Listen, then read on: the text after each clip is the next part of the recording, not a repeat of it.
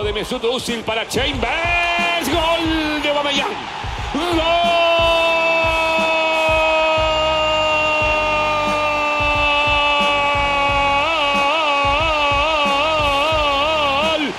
Del Arsenal de Arteta. Pasó Genduzi, Pepe.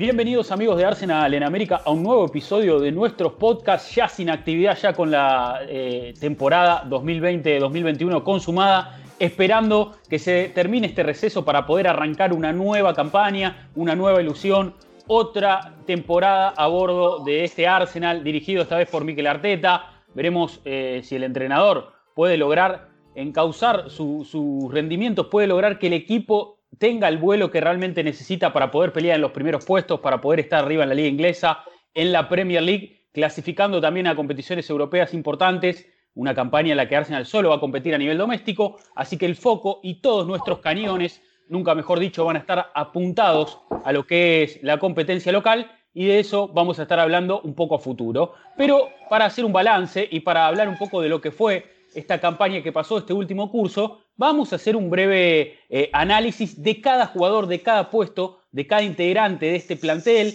cómo han rendido, qué se esperaba, vamos a ir de- tocando distintos puntos con respecto a cada uno, lógicamente que también vamos a tratar, de, a tratar de proponer algunos refuerzos y algunas transferencias, algo que ustedes también estuvieron haciendo en nuestras redes sociales, en nuestra cuenta de Twitter, arroba arsenal-américa, ahí dejaron sus comentarios muchísimos, muchos para leer, vamos a tratar de darle lugar a todos como siempre, porque acá nadie se queda afuera. Mi nombre es Rodrigo Dubel, la bienvenida a todos y también al resto del equipo, equipo más que completo, caras de, de madrugada, de mañana. Le doy la bienvenida a Mati Tercich. Mati, ¿cómo estás? ¿Todo bien? ¿Qué tal, Rodri? ¿Cómo va? Tampoco nos engañemos, digo, no son las 5 de la mañana ni No por... es tan ni temprano por- acá, pero, no es tan temprano acá, pero, pero en Perú puede ser, ¿eh? Pero estamos hablando, somos justamente los tres argentinos, trabajamos en el turno tarde, así que solemos acostarnos tarde. Entonces Sí. es como muy temprano para nosotros este horario. eh, pero sí, como decía fuera de aire, compadezco a Seba, que son dos horas menos, y ahí sí, mis respetos. Eh, bueno, acá estamos, ¿no? Para hacer un balance.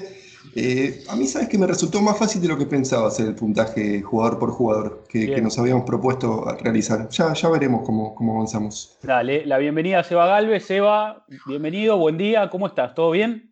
Hola Rodri, hola Mati, hola Debo, hola amigo de Arsenal de América. Bueno, ya se acabó la temporada, una semana más, pero bueno, como dijo ahí Rodri, vamos a hacer el análisis con puntajes de unos jugadores, bueno, de todo, la plantilla, lo que han jugado esta temporada y también vamos a dar un poco de, vamos a meternos ahí en la especulación para ver cuáles son los refuerzos que puede meter este Arsenal, hacer un poco la chamba ahí de Edu. Así que nada, parece que va a ser un programa interesante, creo que la gente siempre nos pide, ¿no? A veces este, darnos un fichaje, ¿no? Un refuerzo, ¿en qué posición? Así que creo que este programa va a ser para, dedicado para toda esa gente que está preguntando hace tiempo. Bien, la bienvenida también a Agustín Devoti. Debo, ¿cómo estamos? Buen día, bienvenido. ¿Qué tal? Buenos días. Buenos saludos para, para ustedes, para toda la gente, como siempre. Y como dice Seba, un programa especial, un programa un poco más divertido, tal vez dinámico, para especular un poco, para dejar volar la, la imaginación y también para, para hacer una evaluación de, de- de lo que fue el plantel. No tengo muchos aprobados, la verdad. Mm. Habría, que, habría que definir, a ver si se aprueba con cinco, se aprueba con seis. Bien Con ahí. cuatro, esta no es la facultad, con cuatro no, No. se aprueba. No, No, no, estamos Así que vamos a ver, eh, a, a ver qué llegamos en común, pero no hay muchos que hayan pasado el, el aprobado ahí con, con suficiencia. Hay que aclarar ese parámetro, eh, es importante eso. ¿Qué significa cada número para entrada. cada uno? Sí, deberíamos aclararlo de entrada, algo que, que- que- que sería importante para conocer, a ver qué jugadores pasaron, digamos, la, la- la prueba Claro. o terminan de forma satisfactoria esta temporada. Yo diría que con un, un 6 estamos aprobados o con un 5, ¿qué prefieren? Sí. Yo creo que 6. Yo 6, en mi, en mi ranking consideré el 6 como un, lo Bien. mínimo indispensable que, que- El, que- el mío para fue, que sea bueno. el mío fue sobre 5, así que también estoy- Bueno, estamos ahí, estamos ahí. Vamos a ir viendo entonces a ver cómo, cómo están estos puntajes. Y ya para meternos en este análisis, puesto por puesto, lo vamos a ir haciendo. Vamos a tratar de hablar de, todas las posiciones y de todos los jugadores que conforman este plantel del Arsenal en una temporada en la que ya no hace falta aclarar mucho. Arsenal empezó bastante mal, después empezó a ir un poquito mejor, terminó octavo en la Premier League, no clasificó a ninguna competición europea, quedó afuera en las copas de la liga eh, medio rápidamente, también en FA Cup, en, instancias eh, un poquito tempranas, y tampoco logró el objetivo de jugar la final continental, quedó afuera en Europa League en semifinales frente a Villarreal, temporada difícil, la del Arsenal, que mejoró mucho después de, lo que fue diciembre, pero tuvo un inicio bastante turbulento que le pesó mucho, le costó muy caro. Así que yendo nombre por nombre, vamos a empezar lógicamente por los arqueros, de atrás hacia adelante, como siempre se arman los equipos y las formaciones, eh, y empezaremos entonces por Berleno, ¿no? Arquero titular, arquero me parece que, dueño, dueño del arco de Arsenal, dueño del puesto.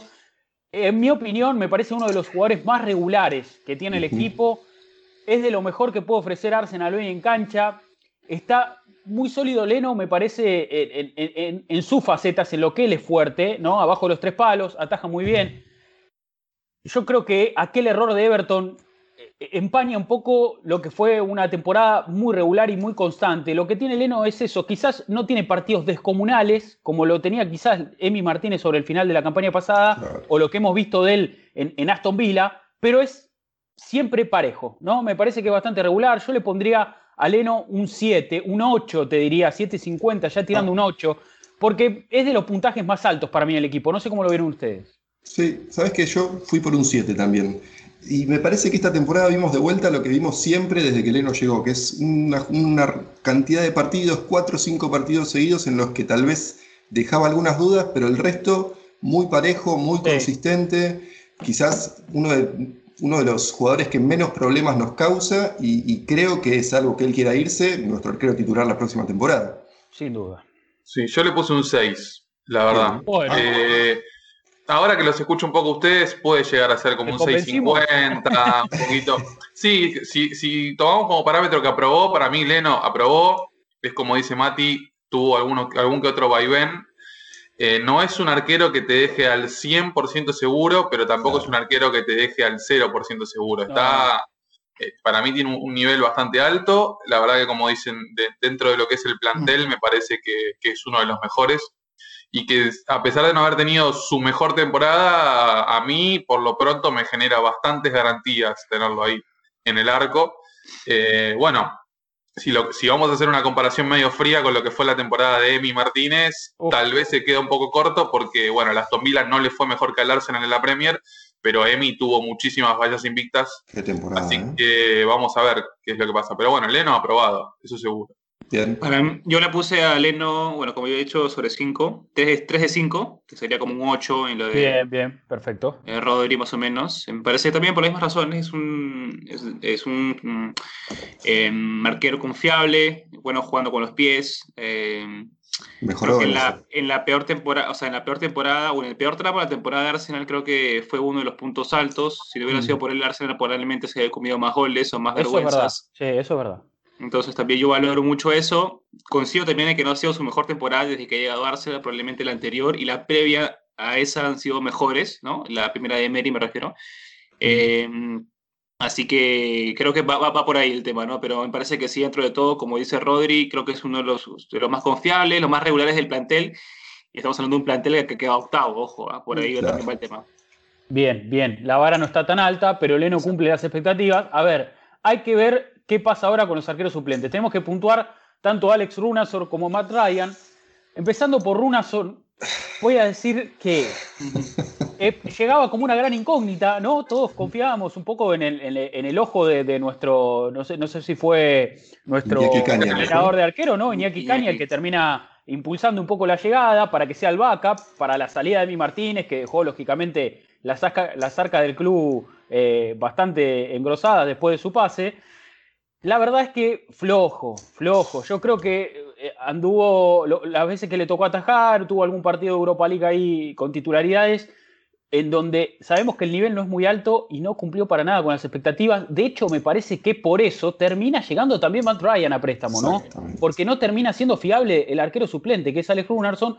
Así que en ese sentido yo a Runarsson, la verdad que, lo voy a tener que desaprobar. Me voy a quedar con, no sé si un 3, un 4. Eh. Voy, a, voy, a, tratar de, de Generoso. Sí, generoso. Y, siendo, generoso, porque entiendo que llega a Arsenal, un club grande, que, me parece, ¿no? La adaptación, el impacto. Eh, lo puedo entender desde ese lugar, pero la verdad que las actuaciones fueron muy mal. Sí, sí, coincido. Un 4 para mí porque me reservo un peor número para determinado jugador brasileño del que ya vamos a estar hablando. Eh, pero sí, un 4, decepción total. Y lo que me hace dudar, ¿sabes qué? Es ¿por qué vamos a volver a confiar en Iñaki Caña a la hora de seleccionar mm. nuestro próximo arquero? Como hay muchas ganas de que venga este chico de Brentford, ¿no? Eh, ¿Cómo se llama? Raya. ¿no? Sí. ¿Por qué deberíamos confiar en él después del, fracaso de Runerson? Pero bueno, eso lo dejamos para más adelante. Sí, un 4 para mí. No, no está al nivel de Premier League, ni siquiera en, Copa de la Liga, ni en fase de grupos de Europa League. Yo le puse dos puntos. Dos, de diez. Para mí es, el arquero menos intimidante que vi en mi vida. Sí, sí, sí, es, un alfeñique. Sí. No, sí, sí, es, es, increíble, la verdad. O sea, el problema es que, bueno, cuando uno apunta a un arquero suplente, se imagina que no va a tener que atajar mucho. claro. El problema es también que al chico le tocó reemplazar, viste, a Leno, con todo lo que eso significa, y me parece que le terminó pesando mucho. Eh, no le quiero terminar de caer del todo porque me parece claro que no tiene nivel para Arsenal. Venía de atacar en un equipo de la zona baja de Francia. Ser suplente. Eh, también convengamos que salió, o sea, creo que salió la décima parte de lo que salió Emi eh, con respecto a Aston Villa. O sea, eso tampoco es, me parece que es un dato menor, pero creo que dos puntos, la verdad, y me genera mucha duda para la temporada que viene. Para mí no sería ni por asomo el arquero suplente, sería el tercero a lo sumo. Sí. sí, para mí Matt Ryan le he puesto 1.5 de 5. También me parece, eh, es el que apuntó más bajo con William, me parece el mismo puntaje 1.5 los dos. Los peores de la temporada, sin ninguna duda.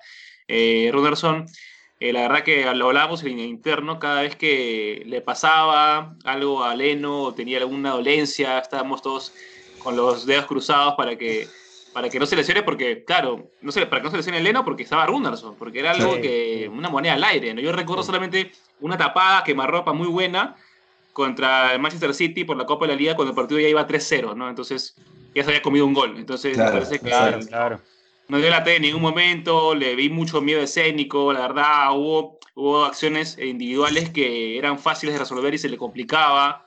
Como dice Debo, me parece que no es un arquero a la altura de Arsenal yo estaría muy asombrado si no sale a préstamo, porque él tiene un contrato largo. Eh, así que, bueno, y también me, sumo a lo, que dice Mati de, Iñaki Cañas, ¿no? Eh, ¿no? No en vano han traído un nuevo, eh, por así decirlo, jefe ¿no? de arqueros, algo de arqueros, ¿no? Arqueros, así es. Sí, sí, sí. Bien, y lo de Matt Ryan, como decíamos, me parece que llegó un poco para tratar de, emparchar esa, falta de un, backup, ¿no? de, una segunda opción, el arco fiable.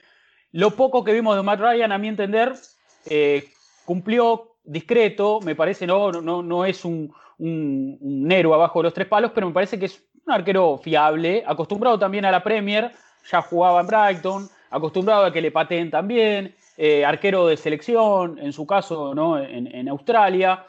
No está mal como arquero suplente, la realidad es que es un puesto, a ver, que para mi análisis, y ya para cerrar, creo que em, uno estaba acostumbrado a tener dos grandes opciones, que era lo que teníamos eh, un poco con, con Martínez la temporada pasada. Eso por un lado, y por el otro, la realidad es que si no fuera un puesto que, no es tan recurrido o que, no requiere tanto, tanta rotación, eh, Arsenal debería estar preocupado, me parece. Pero en el caso del arquero, la verdad que si Leno se mantiene sano, te quedas tranquilo. Ese, es el, ese es el gran riesgo, ¿no? En algún punto. Sí, yo coincido, le pongo un 6 a Matt Ryan. Cuando lo necesitamos cumplió, jugó tres o cuatro partidos, no se equivocó, eh, me dio seguridad, que es lo más importante en, muchos casos de un arquero, que es exactamente lo contrario a lo de Runerson. Claro. Eh, y, y, si no fuera porque no es inglés, si Arsenal necesita urgentemente jugadores para competir con, la, con el cupo de mínimo de jugadores eh, ingleses o británicos, yo creo que ya sería confirmado como el arquero suplente de Leno, pero creo que hay un tema ahí con la cantidad de jugadores que necesita Arsenal y, por eso todavía no se confirmó que el australiano va a seguir, pero un 6, para mí es un 6 sólido. Sí, yo iba a hacer referencia a eso que dijo Mati. Eh, para mí también es un 6 y para mí tiene lo necesario para ser el arquero suplente de Arsenal. Incluso se le terminó el se le terminó el contrato ahora el 30 de junio con Brighton, o sea, podía venir gratis que también es, algo importante. como, dice Mati, estamos también con una cuestión de, lo, del cupo de homegrown y toda esa cuestión que parece que se va a querer usar, va a querer utilizar algún inglés como, como posible refuerzo. Estaba hablando de Freddy Woodman, que era el arquero de Swansea también, que mm, es eh, inglés. Eh, pero bueno, vamos a ver qué pasa. Para mí, eh, Matt Ryan sería un arquero suplente casi que perfecto, así que sí, 6 Bien, Bien, bien. Yo le puse 2 de 5, me parece que mm, coincido con lo que dicen, pero me parece que tampoco es un, un, un arquero muy ilusionante, ¿no? No, mm, No. Creo que tú tuvo una chance para llegar a Sí, era un club más, eh, más grande y lo Claro. ficharon, obviamente un fichaje de emergencia, pero creo que termina siendo un fichaje parecido al de Cedric, ¿no? Y parecido a lo que iba a hacer Ryan Bertrand también, ¿no? Que al final parece que no va a Mm. llegar. Me parece que va, parece. por eso, o sea, por esa sintonía de fichajes y por eso que la hablamos la semana pasada, que Arsenal necesita una direc- dirección deportiva fuerte y que no solamente se, se, se, se rodee de representantes, me parece que yo le pongo dos y no le pongo un poco más por, por eso, ¿no? Porque Bien. me, me parece, me parece que es un fichaje parecido al de Cedric. Bien, bien. Vamos con los laterales derechos, si les parece ya para arrancar con la defensa. Eh, arrancamos con Bellerín, si, si mal no les parece. A ver, a mi entender, uno de los jugadores que puede llegar eh, a salir en este mercado, que quizás ya cumplió un ciclo, era uno de los mejores en su puesto en el mundo en algún momento. eh, emergía ¿no? como un lateral derecho muy rápido, eh, con, con- con- mucha conciencia táctica y me parece que esas eran su- sus dos grandes fuertes, ¿no? Después de la lesión, evidentemente, yo creo que Bellerín, su, carrera tuvo un punto de inflexión. Me parece que ahí es donde, donde su pico de rendimiento empieza a caer lentamente. Hoy la realidad es que no ofrece tantas garantías. Para mí sigue siendo de los laterales derechos el que mejor entiende el juego. Cuando tiene que ir por dentro, cuando tiene que ir por fuera. eh, a nivel posicional, a nivel desplazamiento, yo creo que no hay mejor que él. Pero evidentemente no le alcanza para mí para ser titular en este equipo. Yo a Héctor le voy a poner un 4. Mm. Esperaba mucho más de él esta temporada. Esperaba que quizás resurja un poco más ya con Mikel Arteta en el banco en su primera temporada completa, ¿no? Mira, me estás haciendo reconsiderar. Yo había ido con un 5, pero creo que está más cerca de un 4. ¿eh? Muy decepcionante, la verdad, la temporada de. Sí, sí. Eh, creo que se nota mucho que ya no tenía ganas de estar acá, ¿no? Eh, hay muchos rumores de que la temporada pasada, el mercado de pases pasado, lo convencieron para que se quedara un año más. Y evidentemente se notó eso, porque si está buscando otra Claro. cosa ya no está muy interesado en, en- en Arsenal y se notó. Lamentablemente, porque es un jugador que a mí siempre me gustó y además es el tipo de persona que me gusta, que, que- que me parece necesario Sí. que haya en, en- en los planteles de los clubes.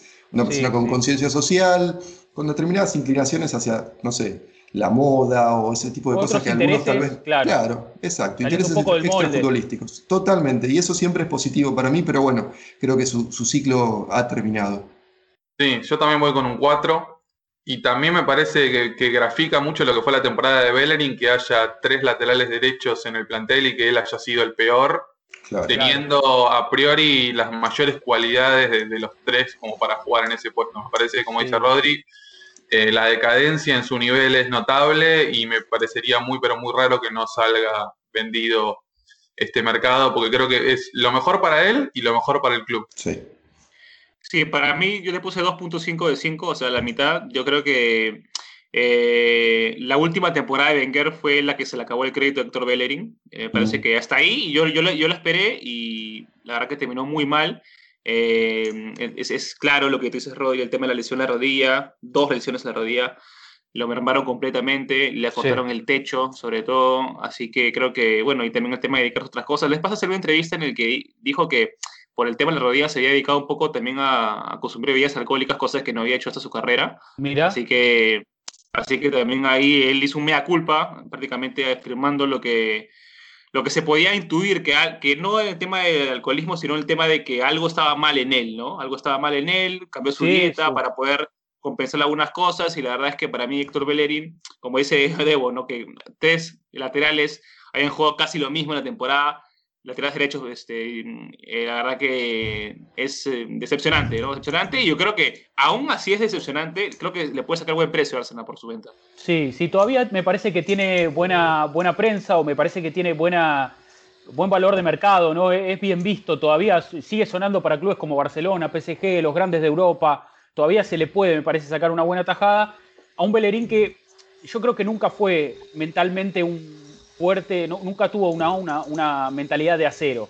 Siempre fue un chico de buenas cualidades, un futbolista correcto, no tan sumergido en el fútbol, ¿no? Me parece siempre eh, con otros intereses y yo creo que la lesión, que es un proceso muy traumático para un futbolista, no lo terminó solo de golpear eh, físicamente, sino también anímicamente en algún punto.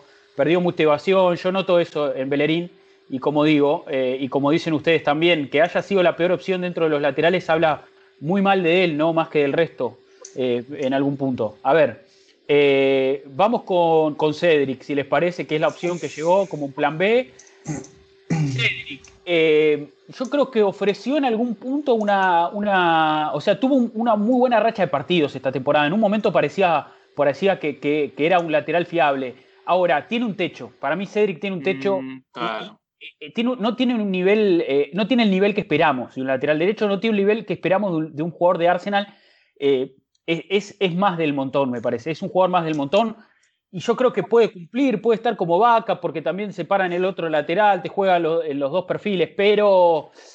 A ver, me, me, costó puntuarlo, me costó puntuarlo, pero yo creo que va a estar también en un 5. Mm, bueno, ahí coincido también. Para mí es una de las peores decisiones que tomaron Arteta y Edu desde que están a cargo él y bueno, el determinado brasileño del que ya vamos a hablar. Pero sí, me parece que es un error total eh, la contratación de Cedric. Entiendo, en su momento lo entendí por qué lo hicieron, pero sí, un 5, temporada decepcionante. Y lo peor de todo es que no hay chances de que se vaya en el corto plazo por el contrato larguísimo que le dieron. Un jugador de creo que 32 años que le hicieron un contrato de 4, si no me equivoco. Me parece una barbaridad. Eh, pero creo que sí, un 5 resume bien su temporada. Bien. Sí, 5 puntos para mí también.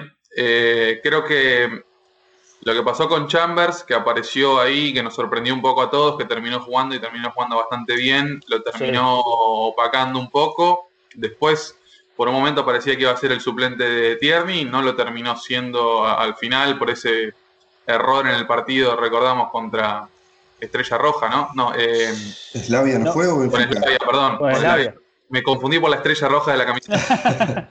Praga, sí, que, se equivoca ahí, que genera el córner con, Gabriel y después de eso lo terminan colgando. Sí, para mí cinco puntos, eh, no estuvo mal. Creo que si no estuviera Chambers, tampoco me parecería una mala opción para ser suplente de, lateral derecho, pero al parecer Chambers está firme ahí. Así que sí, cinco puntos y bueno, vamos a ver qué pasa porque como dice Mati, no lo veo yéndose tampoco lo veo siendo titular por encima de Chambers y tampoco creo que, el Arsenal se pueda fiar y que necesita realmente buscar un jugador mejor en esa posición. Totalmente. Sí, yo voy 2.5 de 5. Creo que me conocí absolutamente con todos. Me parece que mejoró un poquito respecto a la temporada anterior que llegó, llegó lesionado, que decirlo también. Eh, pero me parece que también es un fichaje de, la, de Matt Ryan, ¿no? o sea, en la misma línea, ¿no? Un fichaje de Edu, de esos desilusionantes, de primerizo, así que la verdad que no queda ni siquiera, para mí puede ser un, suplente, pero te queda muy justo. Bien, sí, eh, la realidad es que no cumplió tanto las expectativas en un puesto en el que Chambers figura ¿no? como, como opción y me parece que hoy es la opción más fiable o la, o, la que mejor se adaptó al, al, momento del equipo, yo creo más por una cuestión de confianza. Hoy Chambers me parece que saca ventaja sobre Cedric y Bellerín por una cuestión de confianza y de autoconvencimiento y de ganas de mm. jugar, me parece, ¿no? Porque mm, si fuera por si fuera por cualidades, no creo que Chambers esté tan a la altura para jugar de lateral derecho. Pero hay algo en él, me parece, hay, hay, un intangible que lo hace ganarse el puesto. Yo creo que es de los mejores, eh, de la mejor opción hoy que puede ofrecer Arsenal lateral derecho, le puse un 6. Bien, igual que yo, 6 para Chambers, me parece que si llega un lateral nuevo es el suplente perfecto porque tiene buena técnica en los pies, tiene buena altura para, para defender y es bastante consistente. Digo, no va a ser nunca Dani Alves, no va a ser nunca un lateral derecho crack, no va a ser Alexander Arnold, no, pretendamos eso, por más que tiene un buen pie derecho, pero no se compara con el de Trent. Eh, pero sí, un 6 sólido, buen suplente para la próxima temporada, no mucho más. Sí, coincido en todo, 6 puntos y creo que incluso me sorprendió su rendimiento. No, no esperaba que, sobre todo en esa posición, que creo que no la habíamos visto casi nunca. No es su posición natural, claramente. Sí, eh, él siempre fue más central, también jugó de cuatro, pero bueno, nunca fue un lateral derecho así nato, así que me parece sí que seis puntos aprobado y que sorprendió para bien. Bien. Sí, eh, yo le puse 2.5, igual que de Bellerin y Cedric, por el hecho de que es más que todo un demérito de Arsenal tenerlo, tenerlo Chambers. En su momento lo debió haber vendido cuando jugó con el Fulham, que jugó, hay que decir, la mejor temporada de su carrera, ¿no? edición, pero fue medio centro. De mediocentro defensivo, sí, es verdad. Por supuesto, claro. Entonces, un, o sea, por, las, por su polifuncionalidad puede ser un, jugador que pueda tener un espacio en alguna plantilla. La tiene un equipo que, repito, y hay que decirlo hasta que, hasta, que no volvamos, un equipo de media tabla, así de simple, es una de media tabla. Y me estoy acordando que Arsenal ha jugado el partido más importante de la temporada, que fue allá en la Estela Cerámica contra Villarreal, con Chambers y con Shaka de laterales. Sí, sí, sí, la verdad, insólito, insólito. Bueno, a ver, seguimos con la defensa, nos corremos al central derecho.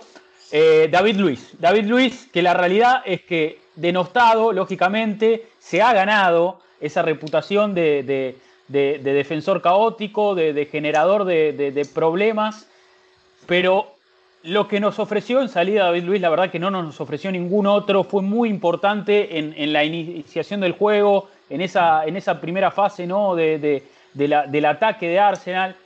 La realidad es que abandona el club, eso ya es un hecho.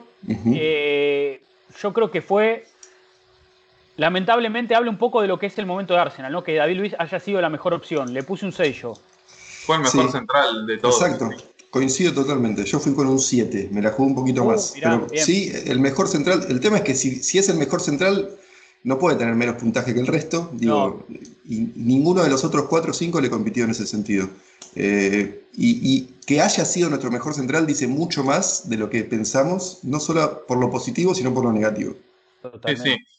Y eso que los números en defensa fueron bastante buenos, la verdad, teniendo en cuenta que los intérpretes no, son de lo mejor, no hay ninguno que a día de hoy sea elite.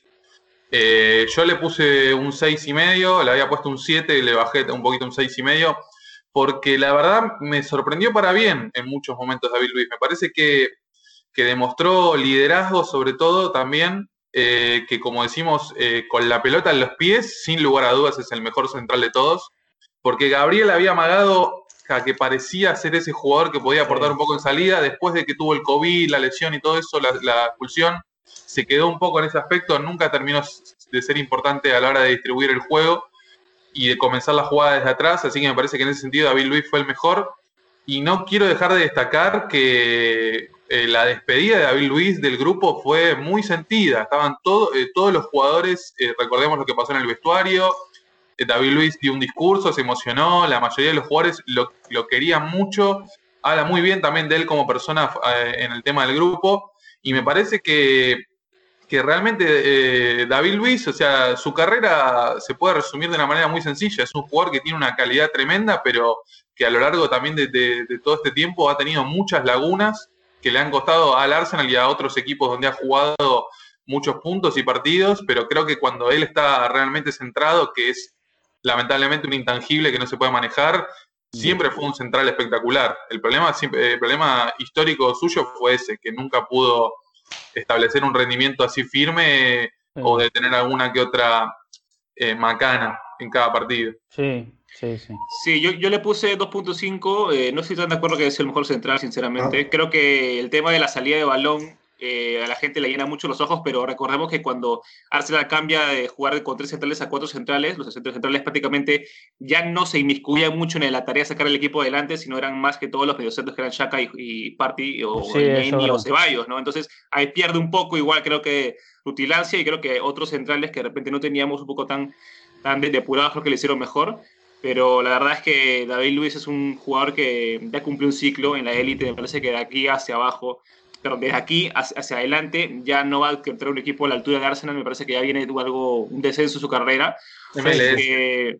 MLS o hasta... Brasil, ¿no? Un Flamengo. Brasil, escuché Brasil también, sí. pero bueno, en general me parece que, que David Luis, este, bueno, vi el video que, que comentas de hoy me parece que también le respeta mucho las cualidades humanas, ¿no? David es un tipo sí, sí, Muy, este, metódico en ese sentido, que arropaba mucho a los jóvenes también, ha sido como un mentor para varios, así que me parece que hay muchas cualidades que de repente no le esperas a un central, que en la, que David Luis eh, es, es, importante, porque no recordemos que también él ha jugado de mediocentro en un momento con Rafa Benítez y el Chelsea por eso, precisamente, ¿no?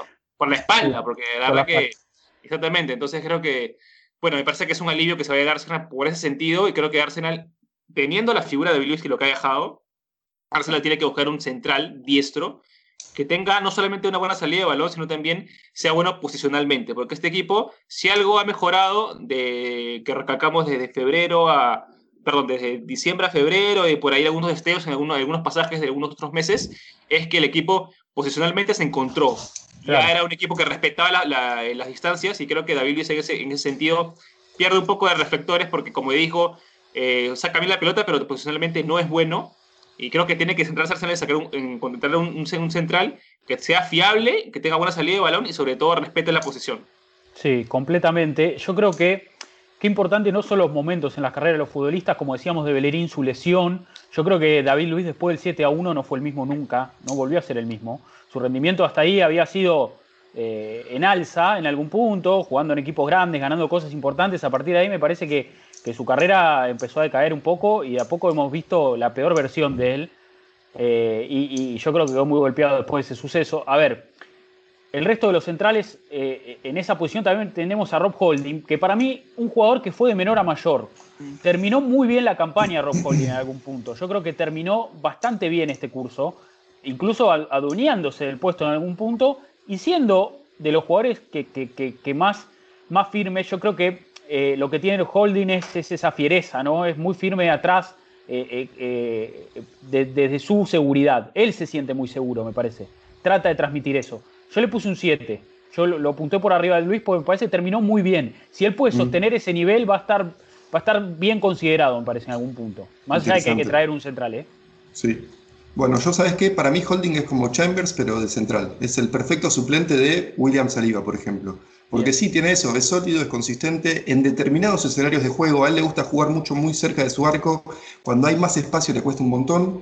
Eh, entonces me parece que por ahí puede llegar a andar, pero no quiero ver que Holding juegue 30 partidos la temporada que viene en Premier League. Para no, mí sería un error que pase eso nuevamente. Claro, claro. Yo le puse un 6 también, me parece que aprobó, me parece que me sorprendió incluso por momentos de la temporada. Mostró mucho temple también, la verdad, sí, en ese sentido. Sí. Porque yo realmente creo que Holding no es ningún virtuoso, sinceramente. No, sobre todo con, mucho con los pies, ¿eh? Mejoró mucho con los pies, pero está claro que no es un factor diferencial no, no. a la hora de tener la pelota en los pies y a la hora de ser salida. Me parece que, que, principalmente que Holding representa mucho las limitaciones que tiene este Arsenal y el lugar donde claramente se tiene que mejorar. Porque a mí me parece que la mayoría de los equipos de elite de, en Europa, generalmente, bueno, los que intentan aplicar el juego de posición o, o, o los que son equipos dominantes o que tratan de asumir el protagonismo del encuentro, vos necesitas una dupla de centrales que, que, tenga otra dinámica, otro despliegue, otro, plie, otro buen pie, sí. eh, que pueda jugar eh, adelantada casi en mitad de cancha y no tenga problemas a la hora de retroceder, que por momentos puedan ser solamente los dos centrales los que tengan que encargarse de sostener a, a, esa defensa y me parece que con Holding eso nunca lo vamos a conseguir. No. Gabriel sí tiene características para jugar de esa manera, entonces sí. yo creo que la clave va a ser eh, conseguir un compañero para Gabriel que esté acorde y que le pueda permitir dar ese, ese salto a la, a la defensa que, que, se necesita realmente. Bien. Entonces yo creo que Saliva potencialmente es ese jugador, hay que ver realmente si lo puede llegar a demostrar esta temporada, no sé si es mucho pedirle al chico, pero me parece que está claro que hace falta un jugador ahí que tenga otra templanza y que pueda eh, darle ese salto de, de, calidad a la defensa del equipo como para poder eh, dejar de ser ese equipo de la manta corta, dejar de ser ese equipo que juega con el freno de mano y poder de una vez por todas que Arteta libere a, al equipo y que pueda llegar a ser un poquito más ofensivo sin tener que estar tan preocupado por lo que tiene atrás. Bien. Eh, sí, eh, la verdad que es igual, Rob Holding es un jugador que, como digo, como ese Rodri fue menos a más, creo que mm. se, se, terminó ganando la... Es más, fue capitán en un momento. Sí, sí, sí. sí. Varias veces. Eh, bueno, pero también creo que mm, es, tiene su techo Rob Holding, la verdad que había... Los duelos gana, pero a veces también yo le, yo le he visto algunos despistes, sobre todo cuando tiene que ir a, a, o cuando tiene que ir a anticipar o temporizar, ¿no? A veces tiene esa duda, que es una fracción de segundo, pero te condiciona. Entonces sí, creo sí. que necesita ser un poco más firme en eso. Sí. Eh, y creo que sí, es un central eh, interesante, pero me parece que no más que para un suplente. Bien. Adelantábamos un poco eh, los rendimientos a partir de, de, de comparaciones ¿no? con otros eh, jugadores de este puesto y hablábamos de Gabriel. Mm. A ver, un jugador que parecía, insinuaba que, que, que tenía muchísimas cualidades en salida, lógicamente es muy fuerte, es muy fuerte, me parece que es uno de sus grandes, de, de sus puntos altos. Eh, yo creo que lo, lo, perjudicó mucho el tema del COVID. Después del COVID sí. no fue el mismo, eh, bajó un poco el rendimiento, perdió el puesto incluso. Eh, esper yo espero un poco más de él, espero un poco más. Me parece que fue al revés de Holding, de mayor a menor. Mm. En el peor momento Arsenal era de los mejores y cuando sí. el equipo levantó era de los peores. le voy a poner un 5 a, a, Gabriel esta temporada. Duro. Yo fui con un 6.50 porque me parece que lo que hizo al principio de la temporada era de 7 y medio, por ejemplo, pero después lo que terminó siendo le Claro. restó un punto para mí. Eh, pero me parece que teniendo en cuenta muchas circunstancias de esta temporada que pasó, coronavirus, equipo en, en mala condición defensiva al principio y en general después, digo, eh, me parece que Gabriel tiene que hacer todo lo que pueda para ganarse ese puesto Sí, y sí. ser el, el central Sí, sí. titular por el costado izquierdo. Y, y por eso voy con un 6.50. Bien. Eh, pero me parece que hay, hay material ahí para que haya un buen central. Mm. Yo le puse un 6, eh, como dice Rodri, para mí fue de mayor a menor, teniendo en cuenta que fue su primera temporada, que tuvo coronavirus, con todos los contratiempos que hubo, me parece que tuvo un buen rendimiento a pesar de todo en su primera experiencia Sí, en la sí. Premier. Eh, es un chico joven que tiene un potencial tremendo. A mí me parece una de las mejores compras que hizo Arsenal últimamente. Yo creo que realmente vamos a ver lo mejor de Gabriel la temporada que viene y para mí, sin lugar a dudas, es el titular en como 6. Bien. Sí, para mí también, la verdad que al inicio de temporada yo recuerdo que, que hablábamos acá y decíamos que de repente Gabriel era, era el que iba a tener un poco más de tiempo de adaptación y no William Saliba que venía a ser, ser titular, ¿no? Con San Etienne, que al final la verdad que no hubiéramos podido predecir la verdad lo que sucedió. Pero bueno, fue el mejor jugador de Arsenal tre- tres meses seguidos, ¿no? Eh, me parece que es un jugador importante, yo le puse 3 de 5, eh, por eso, porque también luego del COVID, como bien dicen, cayó un poco, pero creo que ha demostrado condiciones para que, como dice Dego, ¿no? Ser ese central izquierdo, que, a ver, centrales izquierdos del mundo ya hay pocos. Hay poco. hay Arsenal poco. tiene, do- Arsenal tiene dos, eso es Tiene dos. también. Sí, sí, sí, es, es- es muy difícil encontrar, pero creo que Gabriel, se verdad que es ilusionante su futuro, ¿no? Yo creo que va a ser titular, tiene que venir, como dice Debo, otro, otro acompañante que de repente tenga un poco más de experiencia en la liga o un poco más de experiencia en edad para que pueda acompañarlo, pero me parece que Gabriel es un central muy, muy interesante, que, que Sí. pinta para ser un central completo, si es bien llevado, ¿no? Bien. Exacto. Centrales izquierdos tenemos dos, decía Seba. Hablamos de centrales zurdos que juegan en ese perfil. El otro es Pablo Marí. A ver, jugador que para mí sorprendió muchísimo, ¿eh? porque no sé Sí. si lo teníamos, no confiábamos tanto en su ritmo. Venía del fútbol sudamericano, donde le había ido bastante bien, ganador, ganador de Copa Libertadores con Flamengo y demás. Pensábamos que la Premier quizás lo iba a abrumar, un poco ese vértigo que tiene la Premier League. Pero la verdad que para mí compensa mucho con su lectura de juego, con su posicionamiento es muy hábil, me parece, ¿no? En detectar momentos, en, en- en estar bien parado, en mandar un compañero, en salir a apretar cuando conviene. Es muy inteligente para jugar al fútbol Pablo Marí y tiene un, un pie fino. Me Sí. gusta mucho, me gusta mucho como backup. Es un chico que parece, o sea, parece un tipo grande, pero es joven, no sé, tendrá 26, 27 años. Está, está en un buen momento. Yo le puse un, un 6 a Pablo Marí, lo apruebo, me parece, me gusta como, como reemplazante para esa posición. Mira, yo fui un poco más generoso, fui con un 7 porque cuando Gabriel bajó un ritmo, cuando el equipo necesitaba un central, eh, él apareció. Y no es fácil, no, No es no fácil. es para nada fácil hacerse cargo de situaciones difíciles. eh, y me parece que es eso, de vuelta, igual que Holding, igual que Chambers, un buen suplente en el que se puede contar cuando es necesario, pero no lo quiero de vuelta jugando 30 partidos de Premier League la temporada que viene. Bien. Sí, sí, coincido. Yo le puse estaba un cinco y medio, 6, creo que aprobó, creo que es un jugador para tener en el plantel interesante, como dice también Seba, tener un central zurdo que pueda llegar a competir a día de hoy es un factor importante, pero también estoy de acuerdo con Mati y creo que la temporada que viene no le puede sacar minutos a, a Gabriel. Claro. Como dijo, como dijo Mati también, o sea, estuvo bien porque apareció cuando justamente Gabriel cayó su nivel, tuvo COVID, creo que rindió a la altura de las expectativas, pero bueno, para mí es meramente eso, un, jugador de, plantel, suplente y eh, nada, esperemos que la temporada que viene sea toda de Gabriel. Eh, bueno, lo de Pablo Marí, yo tengo que decir que fue el defensor que más me ha sorprendido en temporada. Me cambió la, el pensamiento que tenía que él. Me había dicho acá que me, me reservaba de, de él hasta verlo un par de partidos interesantes o un rodaje de partidos y la verdad a mí me sorprendió mucho. Bien. Fue uno de los que estuvo en, esa, en ese cambio de, de, de forma del equipo eh, finales del año pasado, inicios de este. Mm. Creo que eh, es un central interesante. Eh, yo, sinceramente, eh, me cambió bastante el chip Pablo Marí y te diría que va a competir con Gabriel en la temporada que viene. ¿ah? Yo creo Bien. que sí va a competir y tiene chances de Pablo Marí de jugar muchos partidos. Bien, Mm. Bien. A ver, yendo ya para cerrar la defensa, vamos con nuestro único lateral izquierdo, Ki- Kieran Tierney, ¿no? A ver, yo solo tengo palabras positivas para Tierney. Sí. Me parece que, que cuando no jugó bien fue porque no jugó o porque estaba lesionado o porque estaba en una pierna, pero yo creo que es, si no es uno de los tres mejores jugadores del equipo, pega en el palo. Sí. Es, es, todo, es todo positivo, desde lo anímico, desde lo futbolístico, ese despliegue que tiene, cómo, cómo, cómo desborda, ¿no? Y cómo defiende. Eh, yo le puse un 8. La verdad tengo muchas cosas positivas para decir de él, pero vamos con un puntaje directo, le puse un 8. Bien, bueno, ocho y medio. Estoy más generoso que vos, Rodri, acá también. Es uno de los imprescindibles. Él No y puede cuatro o faltar. cinco más es- son algunos de los imprescindibles. Somos otro equipo cuando juega Tierney. Es tan fácil como eso. Sí, ocho puntos también. La verdad que creo que, que casi que es el alma del equipo. Cada vez que juega es impresionante lo, lo que contagia a nivel actitud, a nivel futbolístico. Es un león eh, Sí, por la sí, banda, sí, sí. la verdad. Tiene un, No se equivoca, no se equivoca. no se equivoca, tiene un, un ímpetu inquebrantable. Eh, yo creo que es potencial capitán, sin lugar a dudas. Sí, sí. Me parece que, que tiene, que es todo lo que está bien, la verdad. Eh, Tierney, y creo que es uno, uno de los jugadores con los que más me encariñé últimamente. Uno, creo que es uno de los jugadores más queridos, la verdad, por todo lo que demuestra, y me alegra mucho que así sea, porque es un refuerzo perfecto por donde se lo mire, y es un Sí. jugador que necesitaba Arsenal. Y es un jugador que la verdad que cuando no estuvo se notó muchísimo y que casi Sí. que nos pudo haber costado la temporada sí. con esa idea de Yaka de lateral izquierdo ante su ausencia.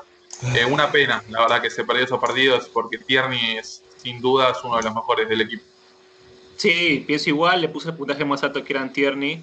Es un jugador espectacular, es un, es un lateral, no solamente es el mejor del equipo, el único del equipo, sino es uno de los mejores de la, de la Premier League. ¿ah? Y te Sí. diría que en Europa eh, pocos pueden hacer lo que hace Tierney ofen- ofensivamente. Eh, es que lo que pasa es que el tipo es un, es un jugador que repite jugadas y igual le sale. Claro, claro. No lo Ar- es, es como Arjen Robben en su momento. Claro. ¿Tú sabes? Claro. Tú sabes lo que iba a hacer Arjen Robben, ¿no? Iba a recortar, iba a enganchar, enganchar y, y al segundo palo. Y lo hacía bien porque es un crack. Y, y Tier- Tierney hizo mismo. O sea, el tipo te plantea duelos mano a mano siempre. Y siempre Y gana y línea de Todos saben fondo. que va a ir para afuera. Todos saben que va a ir para afuera y que va a ir a la línea. Igual gana. Es increíble. Cuando fue para adentro hizo el golazo contra West. Uf, Exactamente. Y recuerden, recuerdan es- ese, esos dos, tres partidos en los que salía la estadística que Arsenal había tirado 700 centros al área, por izquierda, por derecha, sobre todo el partido con Tottenham, ¿no? Allá, en la cancha de ellos. Y habíamos hablado que, claro, era una herramienta interesante el centro, pero que no tenía que hacer todo el ataque, que tenía que dosificarse. Y en un momento, luego, repito, en esas finales de año, principios de este, Kieran Tierney se dedicó a ser el único que centraba porque era el que mejor servicio tenía y la verdad es que muchos centros de él, ya sea centros hacia atrás o centros bombeados o segundo palo, siempre llegaban a destino. Era prácticamente un sistema, era un, un- un principio de juego dentro del equipo, él como jugador. Sí, Entonces sí, me parece sí. que es algo brutal. Yo creo que Kieran Tierney tiene que hacer una. eh, o sea, tiene que, en el tema físico, tiene que mejorar un poco. No sé si conseguir un auxiliar, eh, un médico auxiliar para que trabaje solamente Claro, con claro. él o algo, eso, pero Kieran Tierney es un jugador brutal. Ya lo dijo Debo, uno de los más queridos, y la verdad que es uno de los que a mí, sinceramente, me genera mucha ilusión ver al equipo por, por Kieran Tierney. Bien, Sí, sí. bien. Y con- bien. convengamos que obviamente tiene que mejorar a nivel físico, eh, porque yo creo, él también lo dijo en una entrevista cuando terminó la temporada, que él siente que se ha lesionado también porque siempre está al límite, porque físicamente es un portento total. Y no quiero dejar pasar el momento cuando también jugó de stopper, como Mm, en línea de tres, como juega, como le toca jugar a la selección de Escocia, que también la hizo de grandísima manera. Incluso siendo defensor en línea de tres, también Llegaba, llegaba al fondo. era increíble, increíble. Sí. Habla- re- ¿Recuerdas, Debo, que, que estábamos hablando acá ya? Le pusimos una etiqueta del falso del central, ¿no? El falso stopper. ¿no? Acá. Sí, total. eso llegó. Esa era su posición, sin duda. Bien, nos vamos al eje, nos vamos al mediocampo, salteamos la línea ya, llegamos a, a la- a una posición, la verdad que me parece que muy importante para este sistema, donde todavía no hay intérpretes. eh, a ver, no hemos visto lo mejor de Thomas Partey, ¿no? A ver, llegó eh, con, con todas las luces, con ese fichaje de los 50 millones, pagando la cláusula, jugador hiper ganador en el Atlético Madrid, mentalidad de oro, de acero con, con Cholo Simeone.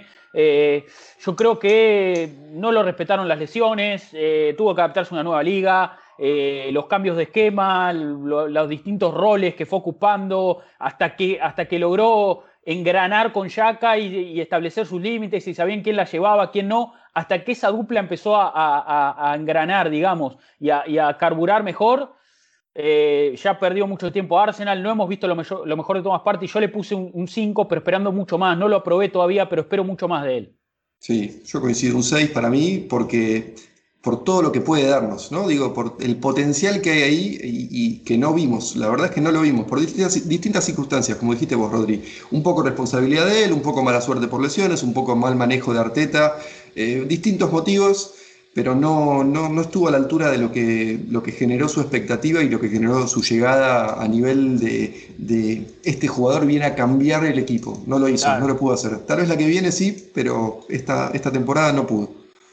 Sí, cinco puntos. Yo creo que la temporada que viene va a ser fundamental, absolutamente fundamental. Eh, le vamos a dar el changüí de que es su temporada de adaptación en Premier. Coincido también, se equivocó Arteta en un momento de desesperación absoluta, cuando el equipo estaba casi que peleando el descenso, de mandarlo a la cancha, apurarlo y que se resienta de una lesión, que eso no fue nada positivo para él. Eh, sí, yo le doy cinco puntos también porque creo que puede dar mucho más. Es un jugador que con pelota y sin pelota me parece un animal, eh, pero bueno, todavía tiene que centrarse un poco, todavía tiene que acomodarse un poquito en el medio. También le tienen que dar una mano un poquito más importante, a pesar de que tuvo una buena temporada. Me parece que necesita por lo menos un socio que le dé que lo libere también un poco más de tanta responsabilidad defensiva y que le deje aflorar un poquito ese buen pie que él tiene, porque creo que no hay ningún jugador en el plantel que tenga esa capacidad de romper líneas que tiene Thomas. Es impresionante cuando el tipo mira hacia adelante, apunta y gana 30, 40 metros con un pase en diagonal, que esa es una capacidad que no tiene ningún otro jugador del plantel. Así que le voy a dar un 5 y esperando que la temporada que viene, cuando volvamos a hacer esto, sea uno de los mejores puntuados, porque tiene calidad de sobra para, para ser uno de los mejores jugadores del equipo. Yo le he dado, sido un poco más generoso, le he dado un poco, le he dado 3 de 5. Me parece que Tomás llega un equipo en el que se creía prácticamente inquebrantable. El equipo, me refiero a Mikel Arteta, también se enamoró mucho de ese esquema que hizo, que continuó la temporada pasada. Y creo que llega un equipo en el que, necesitaba piezas, ¿no? Para dar un salto de calidad en, en línea por línea. Me parece que Thomas ha estado en los tres partidos que, mejores que le he visto de la temporada que pasó, que es Old Trafford, eh, en casa con Chelsea y en casa con Tottenham. Me parece que en esos tres partidos fue brutal, brutal, brutal. Eh, y creo que los cambios de esquema, ya hablamos de la lesión también, ha sido algo eh, perjudicial para él, pero yo creo que en la mejor, eh, el mejor periplo de Arsenal, él era uno de los, de los, de los factores fundamentales por el que el equipo se sostenía en ataque. Yo creo que eso es verdad Em, ese, ese, ese cambio de, o reposicionamiento de Shaka al lateral izquierdo lo mató. Nunca ha sido un jugador que pueda sostenerse solo en como Ángel en el medio campo, ni siquiera el Atlético de Madrid que tenía a su lado a Coque o a Saúl o a otros jugadores. Nunca ha sido un jugador que pueda jugar solo. Eh, ya quedó demostrado. Con Shaka me parece que fue muy bueno. Yo creo que esos, esos partidos, cinco o seis partidos que jugó Arsenal eh, a eh, finales de temporada, finales de año, año pasado, principio de este, que la Arsenal jugó muy bien. Yo no había visto jugar Arsenal así hace mucho tiempo, ¿ah? Y una de las razones había sido, obviamente, primero Smith Rowe, ¿no? Que ya vamos a hablar de él después. Y luego Shaka de todas partes. Creo que ese tridente, ese núcleo de medio campo fue fundamental. Una lástima que las lesiones lo hayan mermado, una lástima que el equipo haya caído, que se haya lesionado Terni, que haya tenido que sacar a Shaka, muchas cosas, pero yo creo que de todas partes, eh, si bien es cierto, había hay gente que le pone expectativas respecto al precio y lo que pagó Arsenal, yo creo que se tuvo una buena temporada al final. Creo que redondear una buena temporada era una presencia física que el Arsenal no tenía, que buscaba hace mucho tiempo. Y pienso que eh, el acierto o desacierto nuevamente va a estar en buscarle un acompañante, si, se va, si en verdad se va Shaka o no, y eh, calzarlo en un sistema en que él sea un jugador eh, fundamental, pero que no sea el principal actor en el medio campo en cuanto a la tenencia y la salida de balón, porque ya sabemos que no es lo mejor que tiene. Claro, claro. Creo que ya lo estuvo, ya lo, estaba sacando con Shaka, me parece que hicieron una, buena dupla, bueno, y pasaron lo que pasó, pero creo que en todas partes, la verdad, con mi sumo lo que dice Debo, eh, la temporada que viene va a ser absolutamente pivot para que el equipo dé ese salto de calidad o suba la tabla de posiciones. Bien, y lo mencionábamos a Granit Xhaka, ¿no? Otro de, de los jugadores del eje. A ver, creo que es uno de los mejores eh, jugadores del equipo, pese a quien le pese. La verdad que es uno de los mediocampistas que, más influye en el juego cuando está en campo, cuando juega en su posición natural. Le ha tocado cubrir eh, un, hueco con la lesión de Tierney, jugar de lateral izquierdo, algo que no le vino bien a él ni al equipo. Yo creo que lo, se vio perjudicado todo el conjunto y también él individualmente.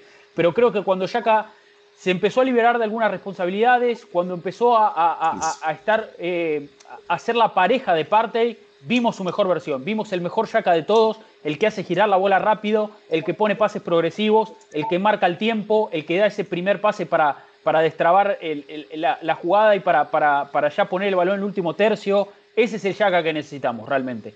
Yo le voy a poner un 6, lo apruebo, la verdad que fue, y, hasta quizás ahora, pensando un poco más, le pondré un 7 también. Mira, bueno, yo voy con un 8. Para mí fue su mejor temporada con Arsenal. Eh, desde que llegó en estos cinco años. Esta fue su mejor temporada, más consistente, más sólido, jugó casi todos los partidos, como siempre, nunca se lesiona. Eh, y la clave está ahí donde dijiste vos, cuanto menos trabajos tiene que hacer, cuanto menos parches, eh, cuanto menos agujeros tiene que emparchar, mejor es Yaka. Más se luce, sí. Exacto, cuando está mejor rodeado, cuando está mejor acompañado, más se luce. Y para mí fue su mejor temporada, un 8 sólido, por más que no fue nuestro mejor jugador, sí su mejor temporada. Yo le puse un 6. Para mí probó, creo que jugó, creo que jugó muy bien, eh, la verdad, pero bueno, me parece que es lo que hablamos la ambigüedad, ¿no? históricamente de Jack, es esa ambigüedad que, termina demostrando que, es bueno, pero no es todo lo bueno que uno quisiera que sea. Eh, y bueno, me parece que, la verdad que cumplió con, creces, eh, pero que creo que la verdad que Arsenal debería buscar otro jugador me parece que también está por cumplir un ciclo, si no es que lo cumplió ya. y creo que Arsenal debería encontrar un acompañante un poquito más joven, con un poquito más de despliegue, con un poquito más de, ritmo Premier, por, decirlo de alguna forma, para que Thomas se pueda liberar y pueda jugar mejor. Bien. Yo le puse 3.5 de 5. Eh, me parece que ha sido, me sumo a lo de Mati, la mejor temporada de Chaka. Ya hemos hablado muchísimo, no voy a hablar más de Chaka porque ya hemos hablado pero hasta el hartazgo, y hemos hecho hipótesis, hemos hablado ya de casi temas ya del bien y el mal. O sea, ha sido, la verdad muy, muy extenso lo que hemos hablado de Chaka, pero me parece que sí, coincido con Debo. Lo, probablemente lo que le ha faltado es tener más competencia, ¿no? Alguien que le compita, mm. todos los partidos, alguien que le compite el puesto. Pero esperemos que bueno, no sé si se va a ir o no, pero igual Arsenal tiene que traer un, jugador para esa posición, para que sea el primero o le compita más a Shaka. Bien, bien. Otro de los jugadores del eje, a ver, me parece que sorprendió mucho Mohamed El Neni, ¿no? Llegaba después de su préstamo en Besiktas, todos pensábamos que iba a estar de paso, se transformó en uno de los recambios más fiables que tuvo Arteta. No le vamos a pedir, la verdad, que sea el mejor jugador del equipo, pero pases seguros, hizo algún que otro gol, yo creo que cumplió, tuvo un gran partido en Old Trafford, para, donde Arsenal volvió a ganar después de mucho tiempo. Eh, yo lo, apruebo al Neni, le pongo un 6. La verdad que fue, fue una muy buena temporada suya como actor de reparto, pero, pero cumpliendo, ¿no? Sí, ¿sabes? Me hace acordar el Lenny a esos jugadores que tenía Ferguson en, Manchester United, Nicky Butt, Phil Neville, eh, Darren Fletcher, aunque después mejoró muchísimo Fletcher. Ese tipo de, claro, que bien lo pones, haz un trabajo, cumple ese trabajo, no le pidas más y después vuelve a ser suplente. Y está bien, hay que tener de esos jugadores en los planteles. Hay que tenerlos, sí. yo le puse un 6, eh, que tampoco llega un 7, digo, pero... Aprobado. Claro. yo le puse 5 y medio o 6, creo que es un jugador de plantel correcto. Se podría, por supuesto, mejorar, está claro, pero la verdad que cumplió, como dijo Rodri, venía de jugar en Turquía y bueno, obviamente que el salto era importante. Eh, destaco, por supuesto, ese partido en el Trafford y creo que por varios momentos de la temporada le dio una mano importante a Thomas en el medio. Por lo menos le hizo la vida fácil a Thomas, que ya es un montón. Bien. Yo le puse 2.5 de 5 y creo que Mati ha dado una tecla. Mati ha dado una tecla y no voy a, decir más. No, lo, que dijo de Ferguson, ¿no? O sea, es eso, es eso. Es, eso, es eso. Bien, bien. Perdón, Seba. Me salía de la vaina para hablar de una de las grandes decepciones de esta temporada. Dani Ceballos, después de lo que habíamos visto en su cierre de campaña anterior, siendo muy importante para la obtención de las copas, jugando en ese eje con Yaka. Parecía que teníamos un Dani Ceballos eh, interesante en ese medio campo. La verdad que jugó muy mal. Cometió errores garrafales, garrafales eh, eh, que, costaron momentos de zozobra, casi Arsenal queda fuera de la Europa League por su culpa. Yo le puse un 3 a Dani Ceballos, pésima temporada y me parece que, se, está despidiendo de Arsenal, ¿no? Sí, ya está en España. Digo, no sé si en el último partido estaba todavía en Inglaterra. Eh, sí, yo fui con un 5. entiendo por qué lo trajeron de vuelta por una segunda temporada. tenía sentido por todos lados. Ya está, ciclo cumplido. Eh, Arsenal necesita otro jugador con otro estilo en esa posición. Y me interesa mucho quién se va a quedar con ese número 8. Un tal doble apellido jovencito, tal vez. Eh, sí, eh, yo le puse un 3 también. muy decepcionante, la verdad, lo de Ceballos. Creo que nunca tuvo características para rendir al 100% en la Premier tampoco. yo creo que también él necesita sentirse mucho más importante en los equipos que él juegue, tener esa posibilidad de tener continuidad. Eh, la verdad que, que, sí, que no fue nada bueno. Desde el comienzo con esa dupla Yaka Ceballos en medio campo, que parecía una, una dupla no al, al 100% fiable, pero por lo menos andaba bien, a lo que fue hoy creo que bajó muchísimo, la verdad, eh, se equivocó muchísimo, nos pudo haber costado mucho más caro de lo que nos costó, muchos errores consecutivos en partidos importantes. La verdad que bueno, por lo menos fueron dos años a préstamo donde, qué sé yo, dejó que, alguno, que otro destello, por lo menos Arsenal no lo compró, eh, no invirtió mucho en él porque me parece que no, no valía la pena. Y bueno, una pena, pero nada, terminó el, el vínculo y ahora seguirá con su vida. Bien. Yo también le puse 2 de 5, me parece que ha sido decepcionante la temporada de Ceballos, no en vano la mejor, o sea, el mejor periplo de Ceballos en Arsenal ha sido con línea de 3, cuando Arsenal prescindió de esos volantes de marca y tenía 3 atrás para poder corregir cualquier, cualquier defecto que hacían tanto Shaka como Ceballos, entonces ahí como que se veía un poco más maquillado, ¿no? Así que cuando Arsenal cambia de línea, ya se ven mucho más los errores ahí de la primera línea de volantes, creo que Ceballos se tira para abajo, la verdad es un jugador que es muy instintivo, pero es demasiado instintivo. Claro, claro. Y, tácticamente no le han hallado la forma, no le han hallado el lugar. Creo que ha sido decepcionante la temporada de Ceballos, es un jugador que a mí me encanta, pero para Arsenal claramente no es. Bien, bien. Nos vamos a la siguiente línea de volantes, ya volantes ofensivos. Empezando por la derecha, me parece una, uno de los grandes jugadores que tiene de plantel, Bukayo Saka yo, yo le puse un 9, la verdad, la verdad que sostuvo al equipo, es un chico que tiene muchísimo talento.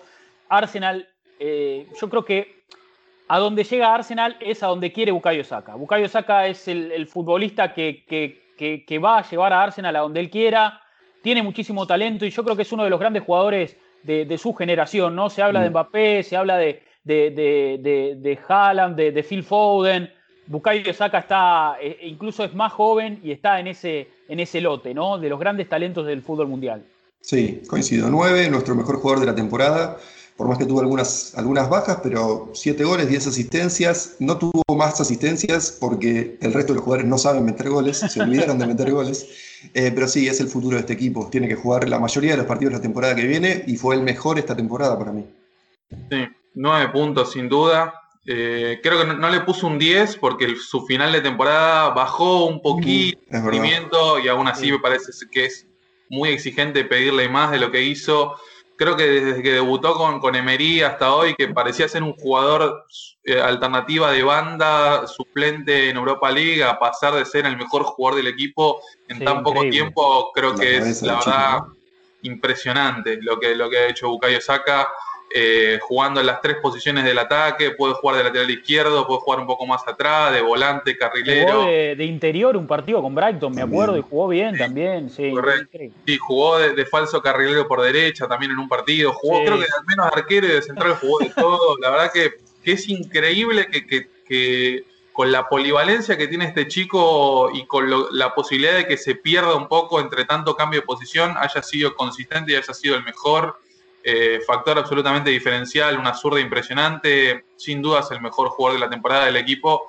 y la verdad que nos alegra muchísimo que un chico de las inferiores esté demostrando todo lo que está demostrando en el club, como dijo Seba, y creo que todos coincidimos, hasta ahora nunca vimos un talento semejante salir de Highland, así que estamos muy contentos con, con Bucayo y esperamos que, yo espero realmente que se haga, si sigue a este nivel, un One Club Man y que sea una historia absoluta de Arsenal. Ojalá. Sí, yo le puse también 4 de 5, que ha sido lo mejor puntuado con Kieran Tierney. Eh, no hay mucho más que decir de Saka. El mejor producto de la Academia de Heilen le tomó, le tomó año y medio ser el mejor jugador de Arsenal. O sea, imagínate lo que estamos hablando de un jugador. Saka, jugara en el Manchester City, probablemente tendría la, prensa, la que tiene Phil Foden, ¿no? Por ahí. Seguro, seguro, seguro. Jugador brutal. O ojalá que también me sumo a lo de Evo. Ojalá que ya hay, ahora en el fútbol ya hay mucho menos eh, fidelidad, por así decirlo, pero me parece que con Saka se puede ganar un tiempo ahí en el equipo. Me gustaría, me gustaría que Arsenal haga ese trabajo, ¿no? De, tratar de convencerlo de que puede ser el jugador del club, o sea, el, jugador insignia de la, historia del club, ¿no? El jugador más emblemático de la historia del club, así como ahora, por ejemplo, lo es Tony Adams o lo es alguno de, los grandes eh, ídolos que tuvimos en, el pasado, yo creo que Saka puede llegar a ocupar ese lugar. A ver, eh, yendo ya eh, a, lo que es esa línea de volantes ofensivos, nos metemos con Nicolás Pepe, si le parece. Jugador, la verdad que para mí, yo creo que lo que decimos siempre, ¿no? Juega con el precio colgado, esos 80 millones, inflados en el mercado en algún punto, pero Pepe tiene calidad, tiene talento, es goleador, es punzante. Cuando encuentra su lugar en el equipo, es hasta en algún punto imparable. Ojalá que pueda seguir desarrollando ¿no? ese potencial. Yo creo que hubo algún clic. En algún momento de la temporada hubo algún clic. Terminó de, fue de menor a mayor, terminó muy bien, muy bien. Y ojalá que que tome la posta en, el curso siguiente, ¿no? Que tome esa posta y que siga corriendo a esa velocidad para seguir dándole a Arsenal satisfacciones en ataque. Sí, coincido. Para mí se mete en el podio de la temporada con Saka. Eh, Saka es el mejor, pero Pepe se mete en el podio. Terminó con 16 goles y 5 asistencias. Recordemos, yo ya lo dije dos o tres veces. ¿Qué hubiera pasado si, Arteta decidía darle los minutos que le dio a, William a Pepe? ¿Qué pasaba ahí? Digo, Entonces, me parece que ahí hay un tema importante sobre todo en, la planificación de, cómo armás tu temporada. Yo creo, Mati, perdón que te interrumpa, me parece que en algún punto Arteta le tocó el orgullo a Pepe. Y sí, está bien. y él respondió. Claro, esta falta de minutos fue parte para, tratar de ver esa mejor versión en algún punto, para darle una vueltita de tuerca. Está bien, te lo entiendo. contra, contra Leeds, recordemos.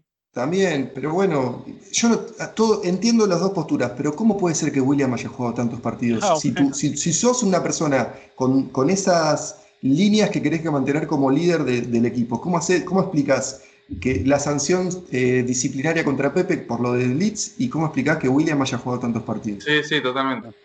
Yo le puse un 7, también no se mete en mi podio, creo que es el cuarto, del cuarto mejor jugador de la temporada. La verdad que que me sorprendió para bien. Eh, como dice Mati, tuvo esta complicación de William. A mí, a priori, obviamente, antes de ver lo que fue la temporada, me parecía una buena posibilidad como para que llegue un jugador consagrado por, por, esa banda que ya haya jugado mucho tiempo en Premier y que, como decimos, le toque un poquito el orgullo a Pepe y lo haga tener que, sí o sí, tener que levantar el nivel. El problema fue que le terminó sacando muchísimos minutos, le terminó sacando mucha confianza yo creo que el principal problema que tiene Pepe es que a veces su lenguaje corporal no termina de dejar quererlo. Mm. Porque a veces parece que termina aportando mucho menos de lo que, lo que aporta. Creo que, como decimos, en el momento que él puede encontrar un contexto ideal para marcar la diferencia, donde puede jugar en los últimos 25 metros, donde tiene un lateral derecho que le, pase por afuera, que lo asista, que lo, donde tiene un jugador como Odegar, como Smith Rowe, como Saka, que lo hacen participar más en el juego, ahí realmente vemos la capacidad que tiene Pepe como para darle a este equipo. Y sin duda es uno de los tipos con más gol del plantel, un tipo que cuando está cerca del área es un peligro constante e inminente.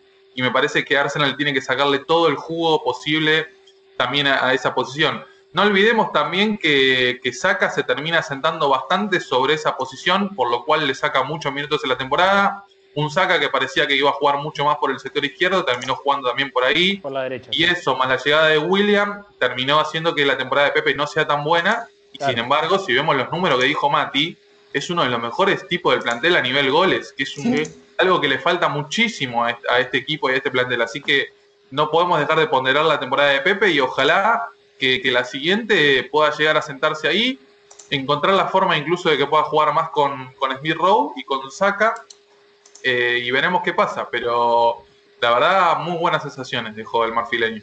Bien. Sí, yo le puse, bueno, porque vas a, eh, perdón, estábamos hablando de Nico Pepe. Nico Pepe, que hizo todos los goles, este, o sea, es la tercera temporada de Pepe en Arsenal. Se dice fácil, pero ya tiene tres años en Arsenal. Es verdad eso. Es, la mejor temporada de Pepe y coincido con lo que dice Debo, o sea, tenemos la mala suerte, no sé, voy, voy a llamarlo mala suerte, de que Pepe y Saka juegan en la misma posición y son, es la mejor posición para ambos. Sí, es verdad. Eso es. y después la mejor posición de Saca para mí es lateral izquierdo y está Tierney. Entonces es complicado en ese sentido, ¿no? Poder poder este, poner ahí, ordenar los muñecos. Pero creo que Pepe ha sido fundamental, eh, sobre todo el, el, último tramo. En Europa League fue uno de los mejores jugadores, el goleador del equipo. Bien. Y creo que la verdad eh, tiene que seguir por esa senda. Yo creo que, y, y coincido con lo que dices tú, eh, Rodri, que le tocó el orgullo a Mikel Arteta, porque en un Sí, momento sí.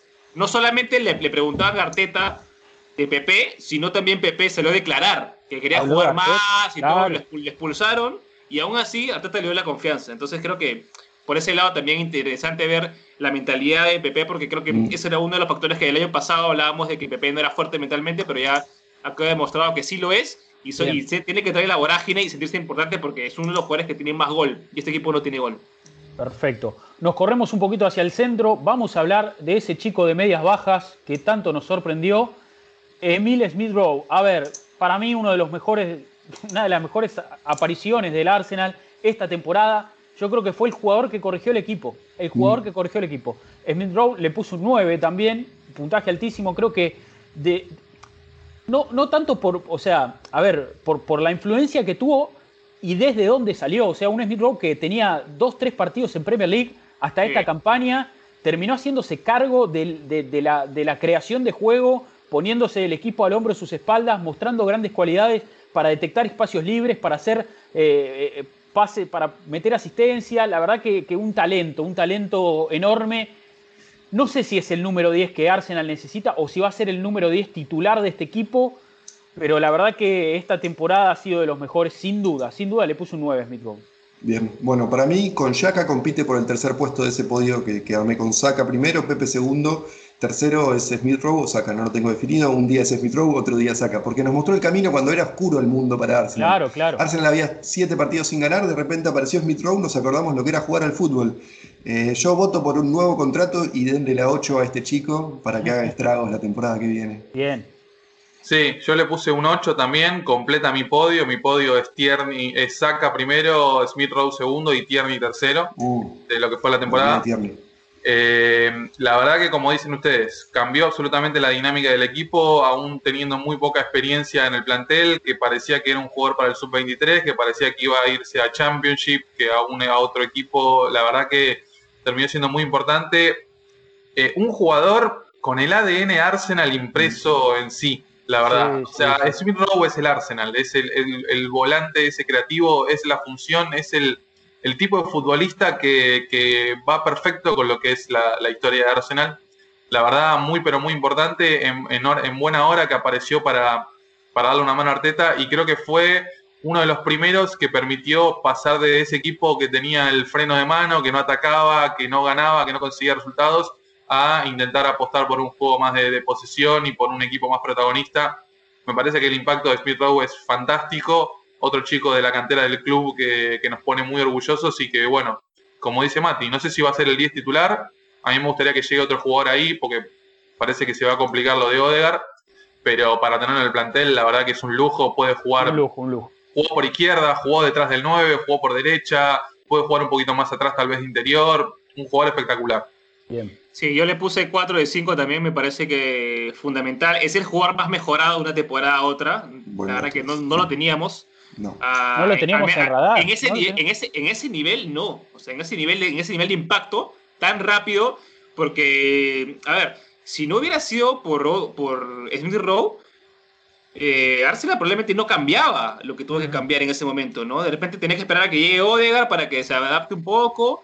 Y Smith Rowe es un jugador que, o sea, ha, ha- ha dado las alas al equipo para que cambie de sistema. Estamos hablando de un jugador que es muy joven, pero que es súper inteligente. Y como dice Debo, Smith Rowe es el Arsenal. O sea, Smith Rowe es un jugador que te recuerda a jugadores del Arsenal, la mejor época del Arsenal, Sí, a, lo que todos, Nasri, ¿no? Un, a todos, es ¿no? esos volantes, ¿no? a lo que todos pedimos que sea Arsenal. Smith Rowe es el Arsenal y la verdad que es un jugador brutal, brutal. A mí me encanta Smith Rowe y creo que ha sido uno de los mejores jugadores de la temporada. Bien. Y hablamos de Martin Odegaard, lo mencionaba ahí un poco Seba. A ver, uno de los jugadores que llegó a préstamo, todavía no, no, no se sabe si va a seguir o no en el Arsenal. Mi deseo particular es que siga. Me parece que es importante tener un jugador de ese calibre en ese, en ese sector del campo, con ese potencial, con esa con, también con, esa adaptación ya consumada, porque, porque tiene, tiene rodaje en el equipo, tiene un lugar en el vestuario. Yo a Martín Odegar le puse un 8 porque me parece que, si bien, a ver, no, no tuvo tanto, tanto impacto al nivel goles y asistencias, me parece que en el juego influyó bastante. Es un jugador que, que, marca en algún, en algún punto el pulso de los partidos, tiene, tiene esa, esa, esa capacidad para, para establecer una dinámica y es muy talentoso, demasiado talentoso. Sí, coincido. Para mí es, es claro, como dice Debo, o no, sí, Debo creo que lo dijo, que no puede ser eh, Smith Rowe el único con esas características en este plantel. Eh, si fuera por mí, Odegaard ya, sería jugador de Arsenal, pero bueno, no depende solamente de Arsenal y tal vez tenga que venir otro jugador para jugar en ese puesto y competir con, Smith Rowe. Eh, para mí también un 7.50, Odegaard demostró por qué Arsenal necesita otro jugador de calibre en esa posición. Yo le puse un 6.50 porque jugó poco, porque llegó en enero. Me parece que, es un jugador espectacular. La verdad, ya dijimos muchísimo sobre Odegaard. Creo que también le dio un salto importante de calidad al equipo. Eh, era necesario, sobre todo para que Speed Row no tenga esa mochila tan pesada sobre su espalda, también sobre Saka. Me parece un jugador espectacular, un potencial talento diferencial de Europa. Sin duda, es uno de los mejores jugadores de su generación. Capitán, líder eh, un jugador que me encantaría que Arsenal se lo pueda quedar. Lamentablemente ahora con la salida de Zidane lo veo sinceramente muy difícil. Hay que ver realmente quién va a ser el entrenador de, Real Madrid como para ver si realmente lo tiene en cuenta. Me parecería medio raro, la verdad, que, el próximo entrenador no, no, cuente con él porque es un jugador espectacular. Pero bueno, vamos a ver qué, es lo que pasa.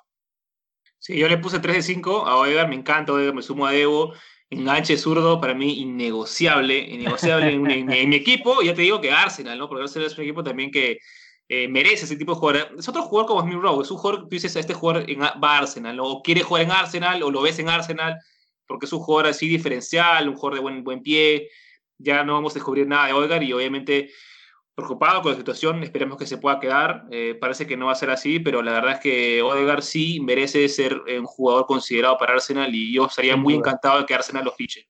Sin duda. Bien, a ver, pasamos al, sector izquierdo de esta, de esta línea de volantes ofensivos. Vamos a hablar de quizás una de las grandes decepciones de esta temporada, la mayor quizás, eh, William. Eh, brasileño, llegó libre, pensábamos que iba a andar bien porque en Chelsea en su última campaña había, había tenido buenos números, todavía se lo veía a un nivel importante. Nos ilusionamos quizás con esas tres asistencias eh, frente a Fulham en esa primera fecha. Vimos un partido bastante correcto de William y dijimos, bueno, esto viene de acá para arriba. La verdad que se fue en picada, se fue en picada. Yo le puse un 2 a William. Eh, como, para no ponerle, como para no ponerle un 1, pero la verdad que muy flojo, lo de William muy flojo, decepcionó en absoluto. Yo creo que no, no, no, fue nada de lo que esperábamos e incluso fue mucho peor de lo que esperábamos. Eso fue William en, esta temporada de Arsenal. Bueno, justo volví para hablar de William. Sí, eh, bienvenido, Mati. Eh, nada que decir, nada, chao. Que se vaya lo antes posible. No, no quiero saber más nada con este jugador. No es nada personal, no, no tengo nada personal con él, pero digo, no aporta absolutamente nada, gana mucho dinero.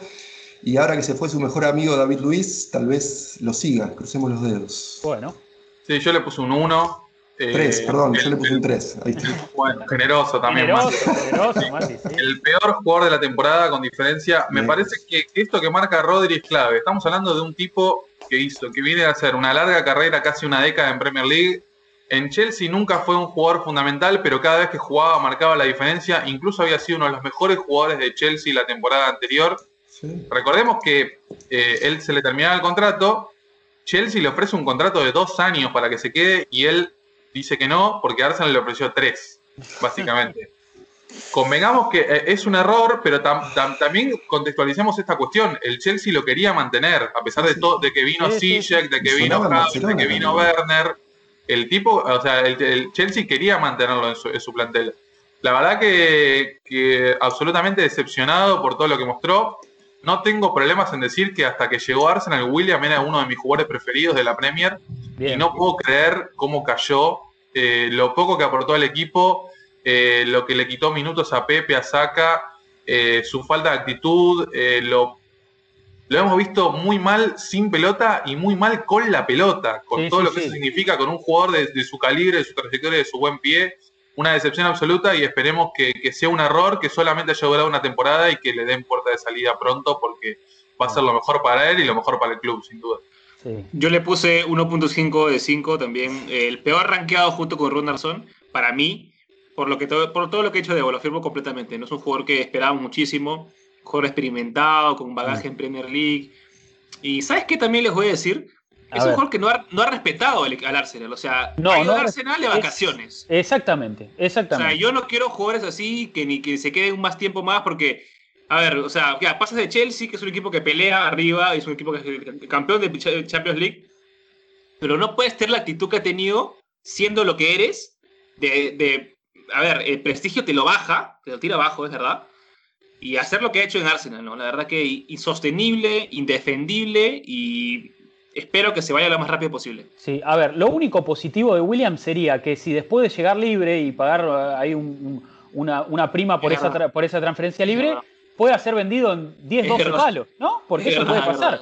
Y ahí el, negocio de Arsenal es dejarlo ir libre y no pagarle más el sueldo. A ese nivel. Puede ser. El tema es que para que se vaya libre hay que pagarle parte del. Pero que, que venga un chino o que venga alguien de la MLS. a ver, si viene ahí algún club Che, 10, 12 palos, William. Bueno, dale, perfecto. Están diciendo fútbol, mexicano también, que está haciendo una, una, plaza interesante ahora para. Por 5 lo vendo también yo, ¿eh? pero, pero, pero, regalado. Se tiene que ir libre. Con tal de no pagarle más el sueldo y que no le saque minutos a otros jugadores, libre. Chau. Gracias. Nos vemos. Y ah, si hay que hablar de brasileños, no podemos dejar de hablar de Gaby Martinelli, ¿no? Para mí, una, una de mis debilidades. Me encanta Gaby, me encanta me encanta su historia, me encanta que ha llegado a cuarta división de Brasil, ese, ese, ese trabajo de scout impresionante que hicieron eh, eh, en Arsenal para poder fichar a un gran talento, gran talento. No sé si está a la altura de Saka, no sé si está a la altura de los grandes talentos del fútbol mundial, pero porque alguna vez Klopp lo, catalogó como el talento del siglo, ¿no? En, algún partido previo de Arsenal o, posterior. No recuerdo bien ahí en ese duelo en Anfield donde Gaby hizo un par de goles por Copa de la Liga la verdad que es un chico que, juega como, como en, el campito de la favela. Juega a apretar, a comerte el hígado en todas las salidas, a, generar situaciones de gol. Entra 15 minutos y hace un gol. Entra dos minutos y genera una chance, da una asistencia. Un animal. Para mí es un chico que tiene muchísimo potencial a nivel técnico, cualidades, pero también acá está muy bien. Él juega todos sus partidos en el campito de la favela. Sí, eh, no nos olvidemos que volvió de una lesión muy difícil esta temporada, ¿no? Digo, ese, problema en la rodilla eh, volvió y inmediatamente nos recordó lo que era antes de ese, de ese problema que tuvo en la rodilla. Eh, parece que Arteta no lo termina de querer, no sé qué está pasando ahí, pero yo lo único que quiero es que, que juegue todo lo que podamos, que pueda. Digo, si se va Rhys Nelson en Ketia y ojalá William hay mucho más minutos para Martinelli ahí en la próxima temporada y es lo único que quiero. Yo le puse un 7, pero porque tampoco lo dejaron brillar para mucho más. Yo le puse un 6 incluso. Le hubiera, me hubiera gustado ponerle más puntaje. Me parece que aprobó. Me parece que, su temporada no fue del todo brillante, no por, una cuestión suya, sino por una cuestión también del entrenador. Sí. Eh, me parece que, la verdad, como dijo Mati, es muy, muy valorable que se haya recuperado de esa manera de una lesión difícil, con todo el tiempo que estuvo afuera. Me parece realmente que la temporada de Arsenal, con lo mala que venía haciendo, daba para que Martinelli tenga muchos más minutos. Sí, eh, como para que realmente intente revolucionar un poco el ataque. Me parece que, como dice, como dice Rodri, no tiene la calidad tal vez de mi robo de saca, pero está ahí nomás. Me parece que es un jugador impresionante eh, comandante absoluto de la presión a la hora de, jugar ahí en ofensiva, que me parece un factor fundamental, que es un aspecto que quiere instalar Arteta, que todavía no se pudo del todo, me parece que es uno de los mejores a la hora de presionar. Es un tipo, como dice Rodri, juega como en el barrio. A mí la verdad que me encanta, creo que tiene gol. Yo creo que Martinelli tiene absolutamente todo lo necesario para triunfar. Falta que el entrenador realmente le dé la confianza que se merece. Eh, y creo que desde que llegó hasta hoy, que tampoco pasó tanto tiempo, todavía no vimos lo mejor de Martinelli y ojalá lo podamos ver la, temporada que viene, eh, porque creo que incluso tiene potencial para, para ganarse un puesto en el 11 titular. Tal vez jugando al lado, que juegue Saca, Smith Rowe y Martinelli la temporada que viene detrás de un delantero, me parecería una, una opción muy interesante. Sí, yo le puse 2.5 de 5 porque no ha jugado mucho, la verdad, por lesiones, por lesión de entrenador, pero la verdad es que es un jugador y me, me sumo ilusionante. A mí también me encanta Martinelli, es un jugador que no necesita mucho tiempo para impactar en un partido, no necesita mucho para generarse una jugada de gol. Y ya lo ha hecho muchas veces. O sea, le das cinco minutos y el tipo te patea el arco o te genera una jugada de gol. tipo que tiene una mentalidad brutal. Y el scout que lo descubrió se llama Everton Gushiken. Sí. Así que saludos a Everton, gracias. gracias, ¿no? Gracias, gracias. Sí, porque esa, medallita algunos se la cuelgan a Edu, pero bueno, ahí claramente alguien que fue a ver. No, no. De hecho, todavía estaba Francis en esa época y me parece que el trabajo scout empezó mucho antes con Gaby Martinelli, que más allá de lo futbolístico, ¿saben que me sorprende mucho también? Viene de un club de cuarta división de Brasil, la estructura debe ser así, del club. Sí, sí, o sea, así, como este. Y Arsenal es enorme, y el chico está ahí instalado, no le digo no, da entrevistas en inglés, juega partido de Premier League como si estuviera jugando el campeonato regional. O sea, eso es muy bueno, ¿eh? que, el chico ya sepa inglés, ya sepa el idioma, habla de un compromiso y de una mentalidad, la verdad, envidiable. A mí me asombra, a mí me asombra, me asombra, pero, pero muy, muy asombrado eh, positivamente estoy con Gaby, muy contento con este chico. A ver, eh, vamos a hablar de otro extremo, Reis Nelson, jugó muy poco, muy poco, difícil puntuarlo porque la verdad que lo vimos poquísimo, poquísimo. Debería haber tenido más lugar, yo creo que tapado por William, ¿no? Claramente, claramente. Y porque él no se quiso ir tampoco. Eh, tuvo chance de irse a préstamo tanto al comienzo de la temporada como a mitad de temporada en enero y él decidió no irse y quedarse para pelear un lugar. Mala decisión de vuelta, otra mala decisión del dúo Arteta-Edu. Eh, que yo, de hecho, ni le puse puntaje a Nelson. No, por eso. también, depende nada más. también depende mucho del jugador, ¿eh? porque yo leí que él mismo no se quiso ir a préstamo. Claro, claro, o, sea, es que convencer. Sí, sí, él, yo creo que no se quiso ir, tiene un agente ahí que, no sé si está aconsejándolo bien en algún punto, eh, pero debería haber salido, debería haber salido. Es el, mismo agente que Balogun y que Enketia, es llamativo, la verdad. Eh, yo, yo no le veo futuro en el club, sobre todo porque hay, mucho, mucho jugador por banda, me parece que podría ser una buena venta. Una buena venta. Incluso cuando cuando fue a Bundesliga, a un equipo como el Hoffenheim, que estuvo con, con Nagelsmann, ¿no? Ahí sí, sí, estuvo, con eh, tampoco tuvo un gran impacto, la verdad, así que me parece que es una venta. Bien. Sí. Bien, bien. A ver, nos quedan los centrodelanteros, tenemos tres. Empezamos por la cassette, si les parece, jugador que es uno de los que más goles anotó esta temporada. Sí. Difícil Laca, ¿no? Porque la realidad es que eh, lo hemos valorado mucho también por su trabajo eh, en, la circulación, eh, uniéndose a esa línea de volantes. Eh, terminó la temporada marcando más goles de lo que la empezó. Empezó con un ritmo goleador muy bajo, haciendo un trabajo muy sucio, jugando hasta de número 10. Yo creo que muy bien ponderado por su actitud también algún punto Laca. Pero en cuanto a goles, tiene ahí como una pequeña deuda. Yo le puse un 7 porque la verdad que dentro de lo que fue Arsenal en general, en una temporada bastante decepcionante, eh, no, no le, eh, es alguno de los jugadores que no le podemos caer, me parece. No, coincido. 17 goles, 3 asistencias, nuestro máximo goleador. Eh, pero así todo, poquito, flojo. Un 7 yo coincido, pero es, momento de, que los caminos vayan por, por distintas direcciones. Chau, Laca, gracias por todo. Por más que no haya sido suficiente, ya está. Creo que se terminó el ciclo de la caseta en Arsenal. Yo quiero ser un poquito más contundente con la a Ver, a, ver. De que, a pesar de que jugó muy bien, eh, para mí Rosa, el aprobado, llegado al caso, es un 5 y medio, un 6. Creo que como dice Rodri, la verdad que se lo exigió muchísimo en esa posición de falso 9, de tener que jugar muy lejos del arco, de tener que comprometerse mucho más con, con la creatividad del equipo en un momento donde no realmente no afloraba. Eh, la verdad que fue el goleador porque creo que, que Aubameyang tuvo su peor temporada en el club por diversos motivos, generalmente extrafutbolísticos. Eh, también me parece que la evaluación general con la cassette desde que llegó Arsenal hasta hoy creo que no estuvo a la altura. Recordemos que es un jugador por el cual Arsenal pagó 50 millones de euros alrededor. O sea, es un futbolista que para mí tendría que haber rendido mucho más de lo que terminó rindiendo. Su mejor temporada a nivel goleador en Premier fue la primera, donde marcó 14 goles. Nunca hizo más de 14 goles en Premier y para mí, para un futbolista que se lo pagó 50 millones, es insuficiente. Porque si, porque, me parece que, por ejemplo, el ejemplo de Giroud, que es un futbolista que, en Arsenal también se lo criticó y con razón, después tuvo una muy buena carrera. Pero Arsenal le había pagado 10 millones, ¿entendés? en comparación con un Lacazette que vino por 50. De León, capitán. sí Sí, nunca terminó de, rendir al 100%. Esta temporada incluso creo que estuvo por encima de las expectativas, que mm. cumplió un rol que no es el, ideal y para mí su ciclo ya terminó. Eh, siento que aprobó ahí nomás y que la verdad también destaca un poco por, en contraposición con lo mal que estuvo Aguamañán esta temporada, que me parece que por eso lo estamos ponderando un poco más. Sí. Yo le puse a la KC 3.5, me parece que ha sido su mejor temporada en Arsenal. Eh, coincido con Diego, creo que es puede ser la última también.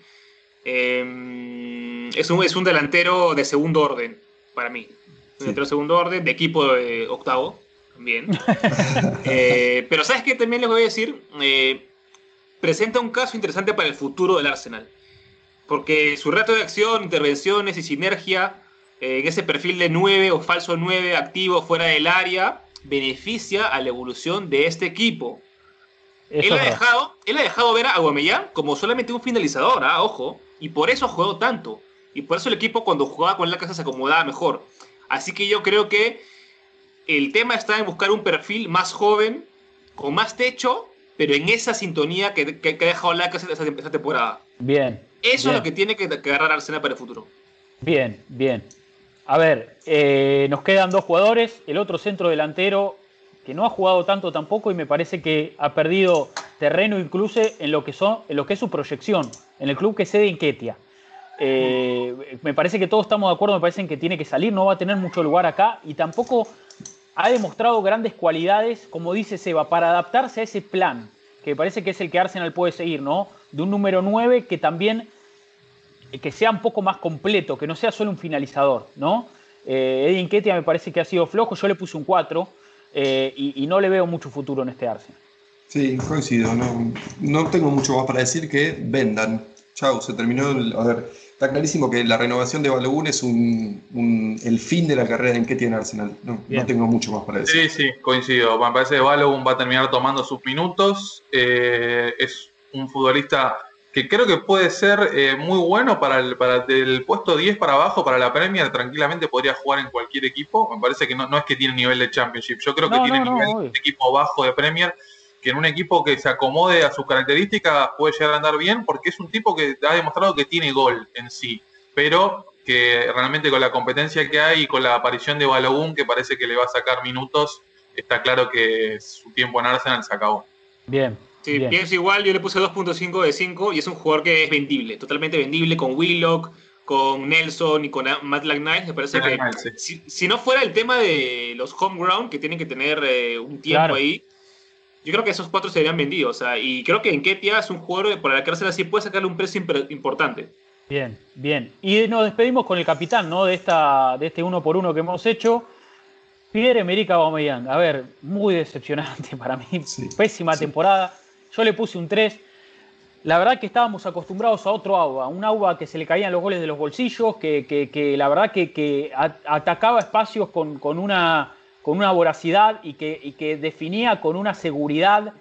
Aquel gol en la final de la FA Cup, eludiendo a Rudiger, definiendo de manera exquisita, ya quedó muy atrás, tuvo una temporada decepcionante, o media muy, muy floja, y sobre todo en una temporada en la que le terminó cayendo la banda de capitán con todo lo que eso significa, llegando tarde a un clásico, mostrando muy poco compromiso en algunas situaciones. La verdad que, me sentí muy decepcionado por Agua esta temporada. Sí, coincido. Vamos a los números. Él llegó en enero del 18, esa media temporada, 10 goles, 4 asistencias. Esta temporada completa, 10 goles, 3 asistencias. Eso te dice un montón. Un jugador que está acostumbrado a meter más de 20 goles en cada liga en los últimos 5 o 6 años. Vamos para atrás a ver. Sí, sí. Le peleaba a Lewandowski, le peleaba a Lewandowski palmo a palmo. Desde la 15-16. Y le ganó, le ganó. Y sí, desde la 15-16 que mete más de 20 goles por temporada. Esta fue la primera que no, en 6 años. Eso dice un montón. Pero bueno, es el futuro eh, en el corto plazo de, Arsenal en esa delantera y hay que armar esa delantera, me parece que con él en posición de 9. Por eso Chau Lacazette, Chau Enquetia, que Gaby y Balogun se repartan ser su suplente, pero creo que no hay mucho más para decir que fue una mala temporada de Aubameyang. Yo le puse un 6, pero porque por generoso, podría haber sido un 5. Sí, yo también, un 4, un 5. Eh, la verdad que nos decepcionó mucho Auba. siento que fue una temporada muy difícil para él porque se mezclaron un montón de cuestiones futbolísticas, sí. extrafutbolísticas, Sí, sí, sí, raro. eh, la, la falta de disciplina, la falta de compromiso, toda la expectativa que había después de haber firmado ese contrato, de, con- de convertirse en el jugador mejor pagado del club, Mm. en lugar de todo el, con el fantasma de Ozil que estaba circulando también. Después la agarra malaria. La verdad que no fue el mejor año de agua. Yo siento que él es muy responsable también por una cuestión actitudinal. Él tendría que haber mos- mostrado otra cuestión. También siento, como decimos, que entre, la verdad que entre la malaria, el problema que tuvo la madre de salud también, que tuvo que irse en su momento, volver. Siento que su cabeza no estuvo al 100% en Arsenal, al 100% en el fútbol. Todavía me parece que es un jugador muy interesante, es un jugador, como, como dice Mati, uno de los goleadores más impresionantes de los últimos años. Eh, la verdad que creo que es un lujo para Arsenal poder contar con él. Realmente espero que, que levante mucho su nivel y realmente me da una intriga de saber, porque yo no estoy realmente tan convencido de que pueda, eh, no por, por calidad, sino por características de que pueda llegar a ser el 9. Me parece que el futuro, yo no sé si va a haber dinero o va a haber la posibilidad de traer un delantero, pero me parece que el futuro va por el lado de que decía Seba, de intentar buscar una versión más joven de la cassette que sea un poquito más, que tenga un poquito más de gol, Claro. pero que se pueda incorporar muchísimo más al, al fútbol del equipo de lo que lo hace la, eh, Aubameyang, que al fin y al cabo parece que, que es meramente un finalizador, no creo que aporte mucho más en el juego, por eso me sigue generando esa duda de que si puede llegar a ser el 9 o si va a terminar jugando un poco más por la banda izquierda, como venía haciéndolo con otro delantero, que también estaría bueno ver quién puede llegar a venir para que sea compatible.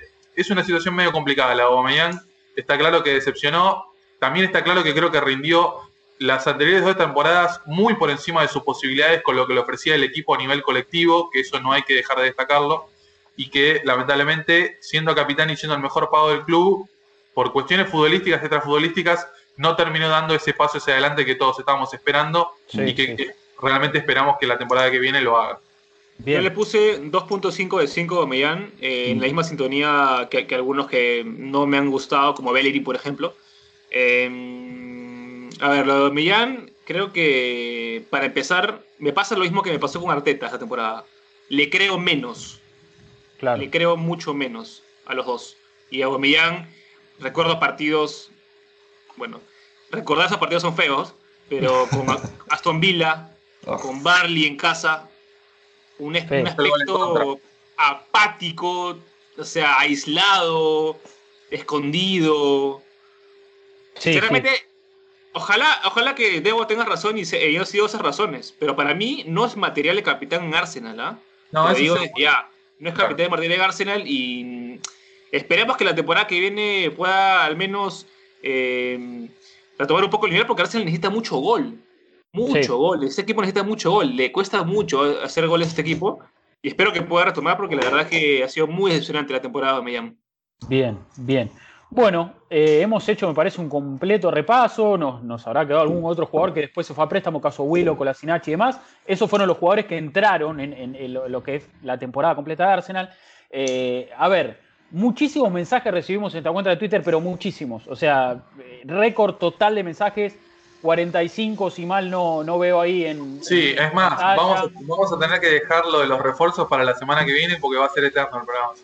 vamos a tener que cortar eh, antes y dejarle el refuerzo para, lo- para, para el programa que viene, como bien dice Debo. Eh, yo creo que muchísimos mensajes, a ver, la mayoría ponderando mucho el trabajo de Saka, Smith Rowe, Tierney, otro que aparece, Laca en algunos casos. eh, no sé, leería, leería algunos, pero me parece que, que sería eh, dejar eh, afuera a otros, ¿no? Si no tengo que leer todos, la realidad es que agradecemos mucho la interacción que tuvimos con estos programas, con, este programa y con el tema de los refuerzos y demás. Yo creo que deberíamos cortar acá y, ver el, el programa que viene, hacer un programa de refuerzos, ¿no? Un programa de refuerzos y también dando, dando espacio a, a todos los mensajes que, que llegaron para este episodio, si les parece. Sí, coincido, coincido. Dale, dale. Creo que es, es un episodio particular, me parece. Podemos hablar de, de los refuerzos la semana que viene. Bueno, eh, hasta acá hemos llegado, programa extenso, muy cargado, con mucho análisis. Hemos pasado en un uno por uno por los, por los distintos puestos y, y por las distintas líneas de, este equipo, del que también deberíamos hablar un poco también de Mikel Arteta en algún momento. Mm. Tenemos tiempo, tenemos tiempo, tenemos mucho receso, tenemos muchos programas para poder ir tocando distintas cuestiones y acá vamos a estar cada lunes. Pase lo que pase, eh, haya o no actividad, Arsenal en América todos los lunes eh, con, un programa, con un programa nuevo. Muchachos, nos despedimos hasta la semana que viene, si les parece. Gracias, gracias. Muy rico me parece el análisis. Eh, a ver, Mati, no, nos reencontramos la semana que viene. Dale. Un placer. Como decías vos, estuvimos durante la pandemia, vamos a seguir estando en esta pretemporada, así que acá estaremos la semana que viene con, el análisis de, de, lo que va a ser el próximo mercado de pases. Bien, Debo, muchísimas gracias, como siempre. Gracias a todos. La verdad, eh, bueno, nos, nos, apena un poco no poder hacer hincapié en la cantidad de mensajes que hubo. Prometemos la semana que viene vamos a hacer un poquito un análisis más profundo y nos vamos a meter sobre todo en el tema fichajes, que yo sé que a mucha gente le gusta mucho. Así que ya tenemos tema para, la próxima semana y como siempre, gracias por, por todos los mensajes. Bien, Seba, muchísimas gracias, como siempre. Gracias, Rodri, gracias, Mati, gracias, Debo, gracias a los, los mensajes que han llegado a la gente, la verdad, muy prendida. Eh, nos, hemos extendido, pero creo que este programa lo teníamos pensado ya hace unas semanas, ¿no? Sí, sí, Hacerlo, Así que creo que le hemos dado profundo, lleno, todos, todos hemos comentado. Así que la semana que viene nos comprometemos a leer los mensajes que han quedado ahí pendientes y sobre todo lo que dice Debo, a jugar un poco a ser Edu. Vamos a, vamos a jugar un poco a ser Edu, me gusta eso. Bueno, ha pasado Mati Tercich, ha pasado Agustín de Botti, también Seba Galvez. Mi nombre es Rodrigo Duben, nos vamos a reencontrar en la próxima semana. Como siempre vamos a decir, aguante el Arsenal. Chao.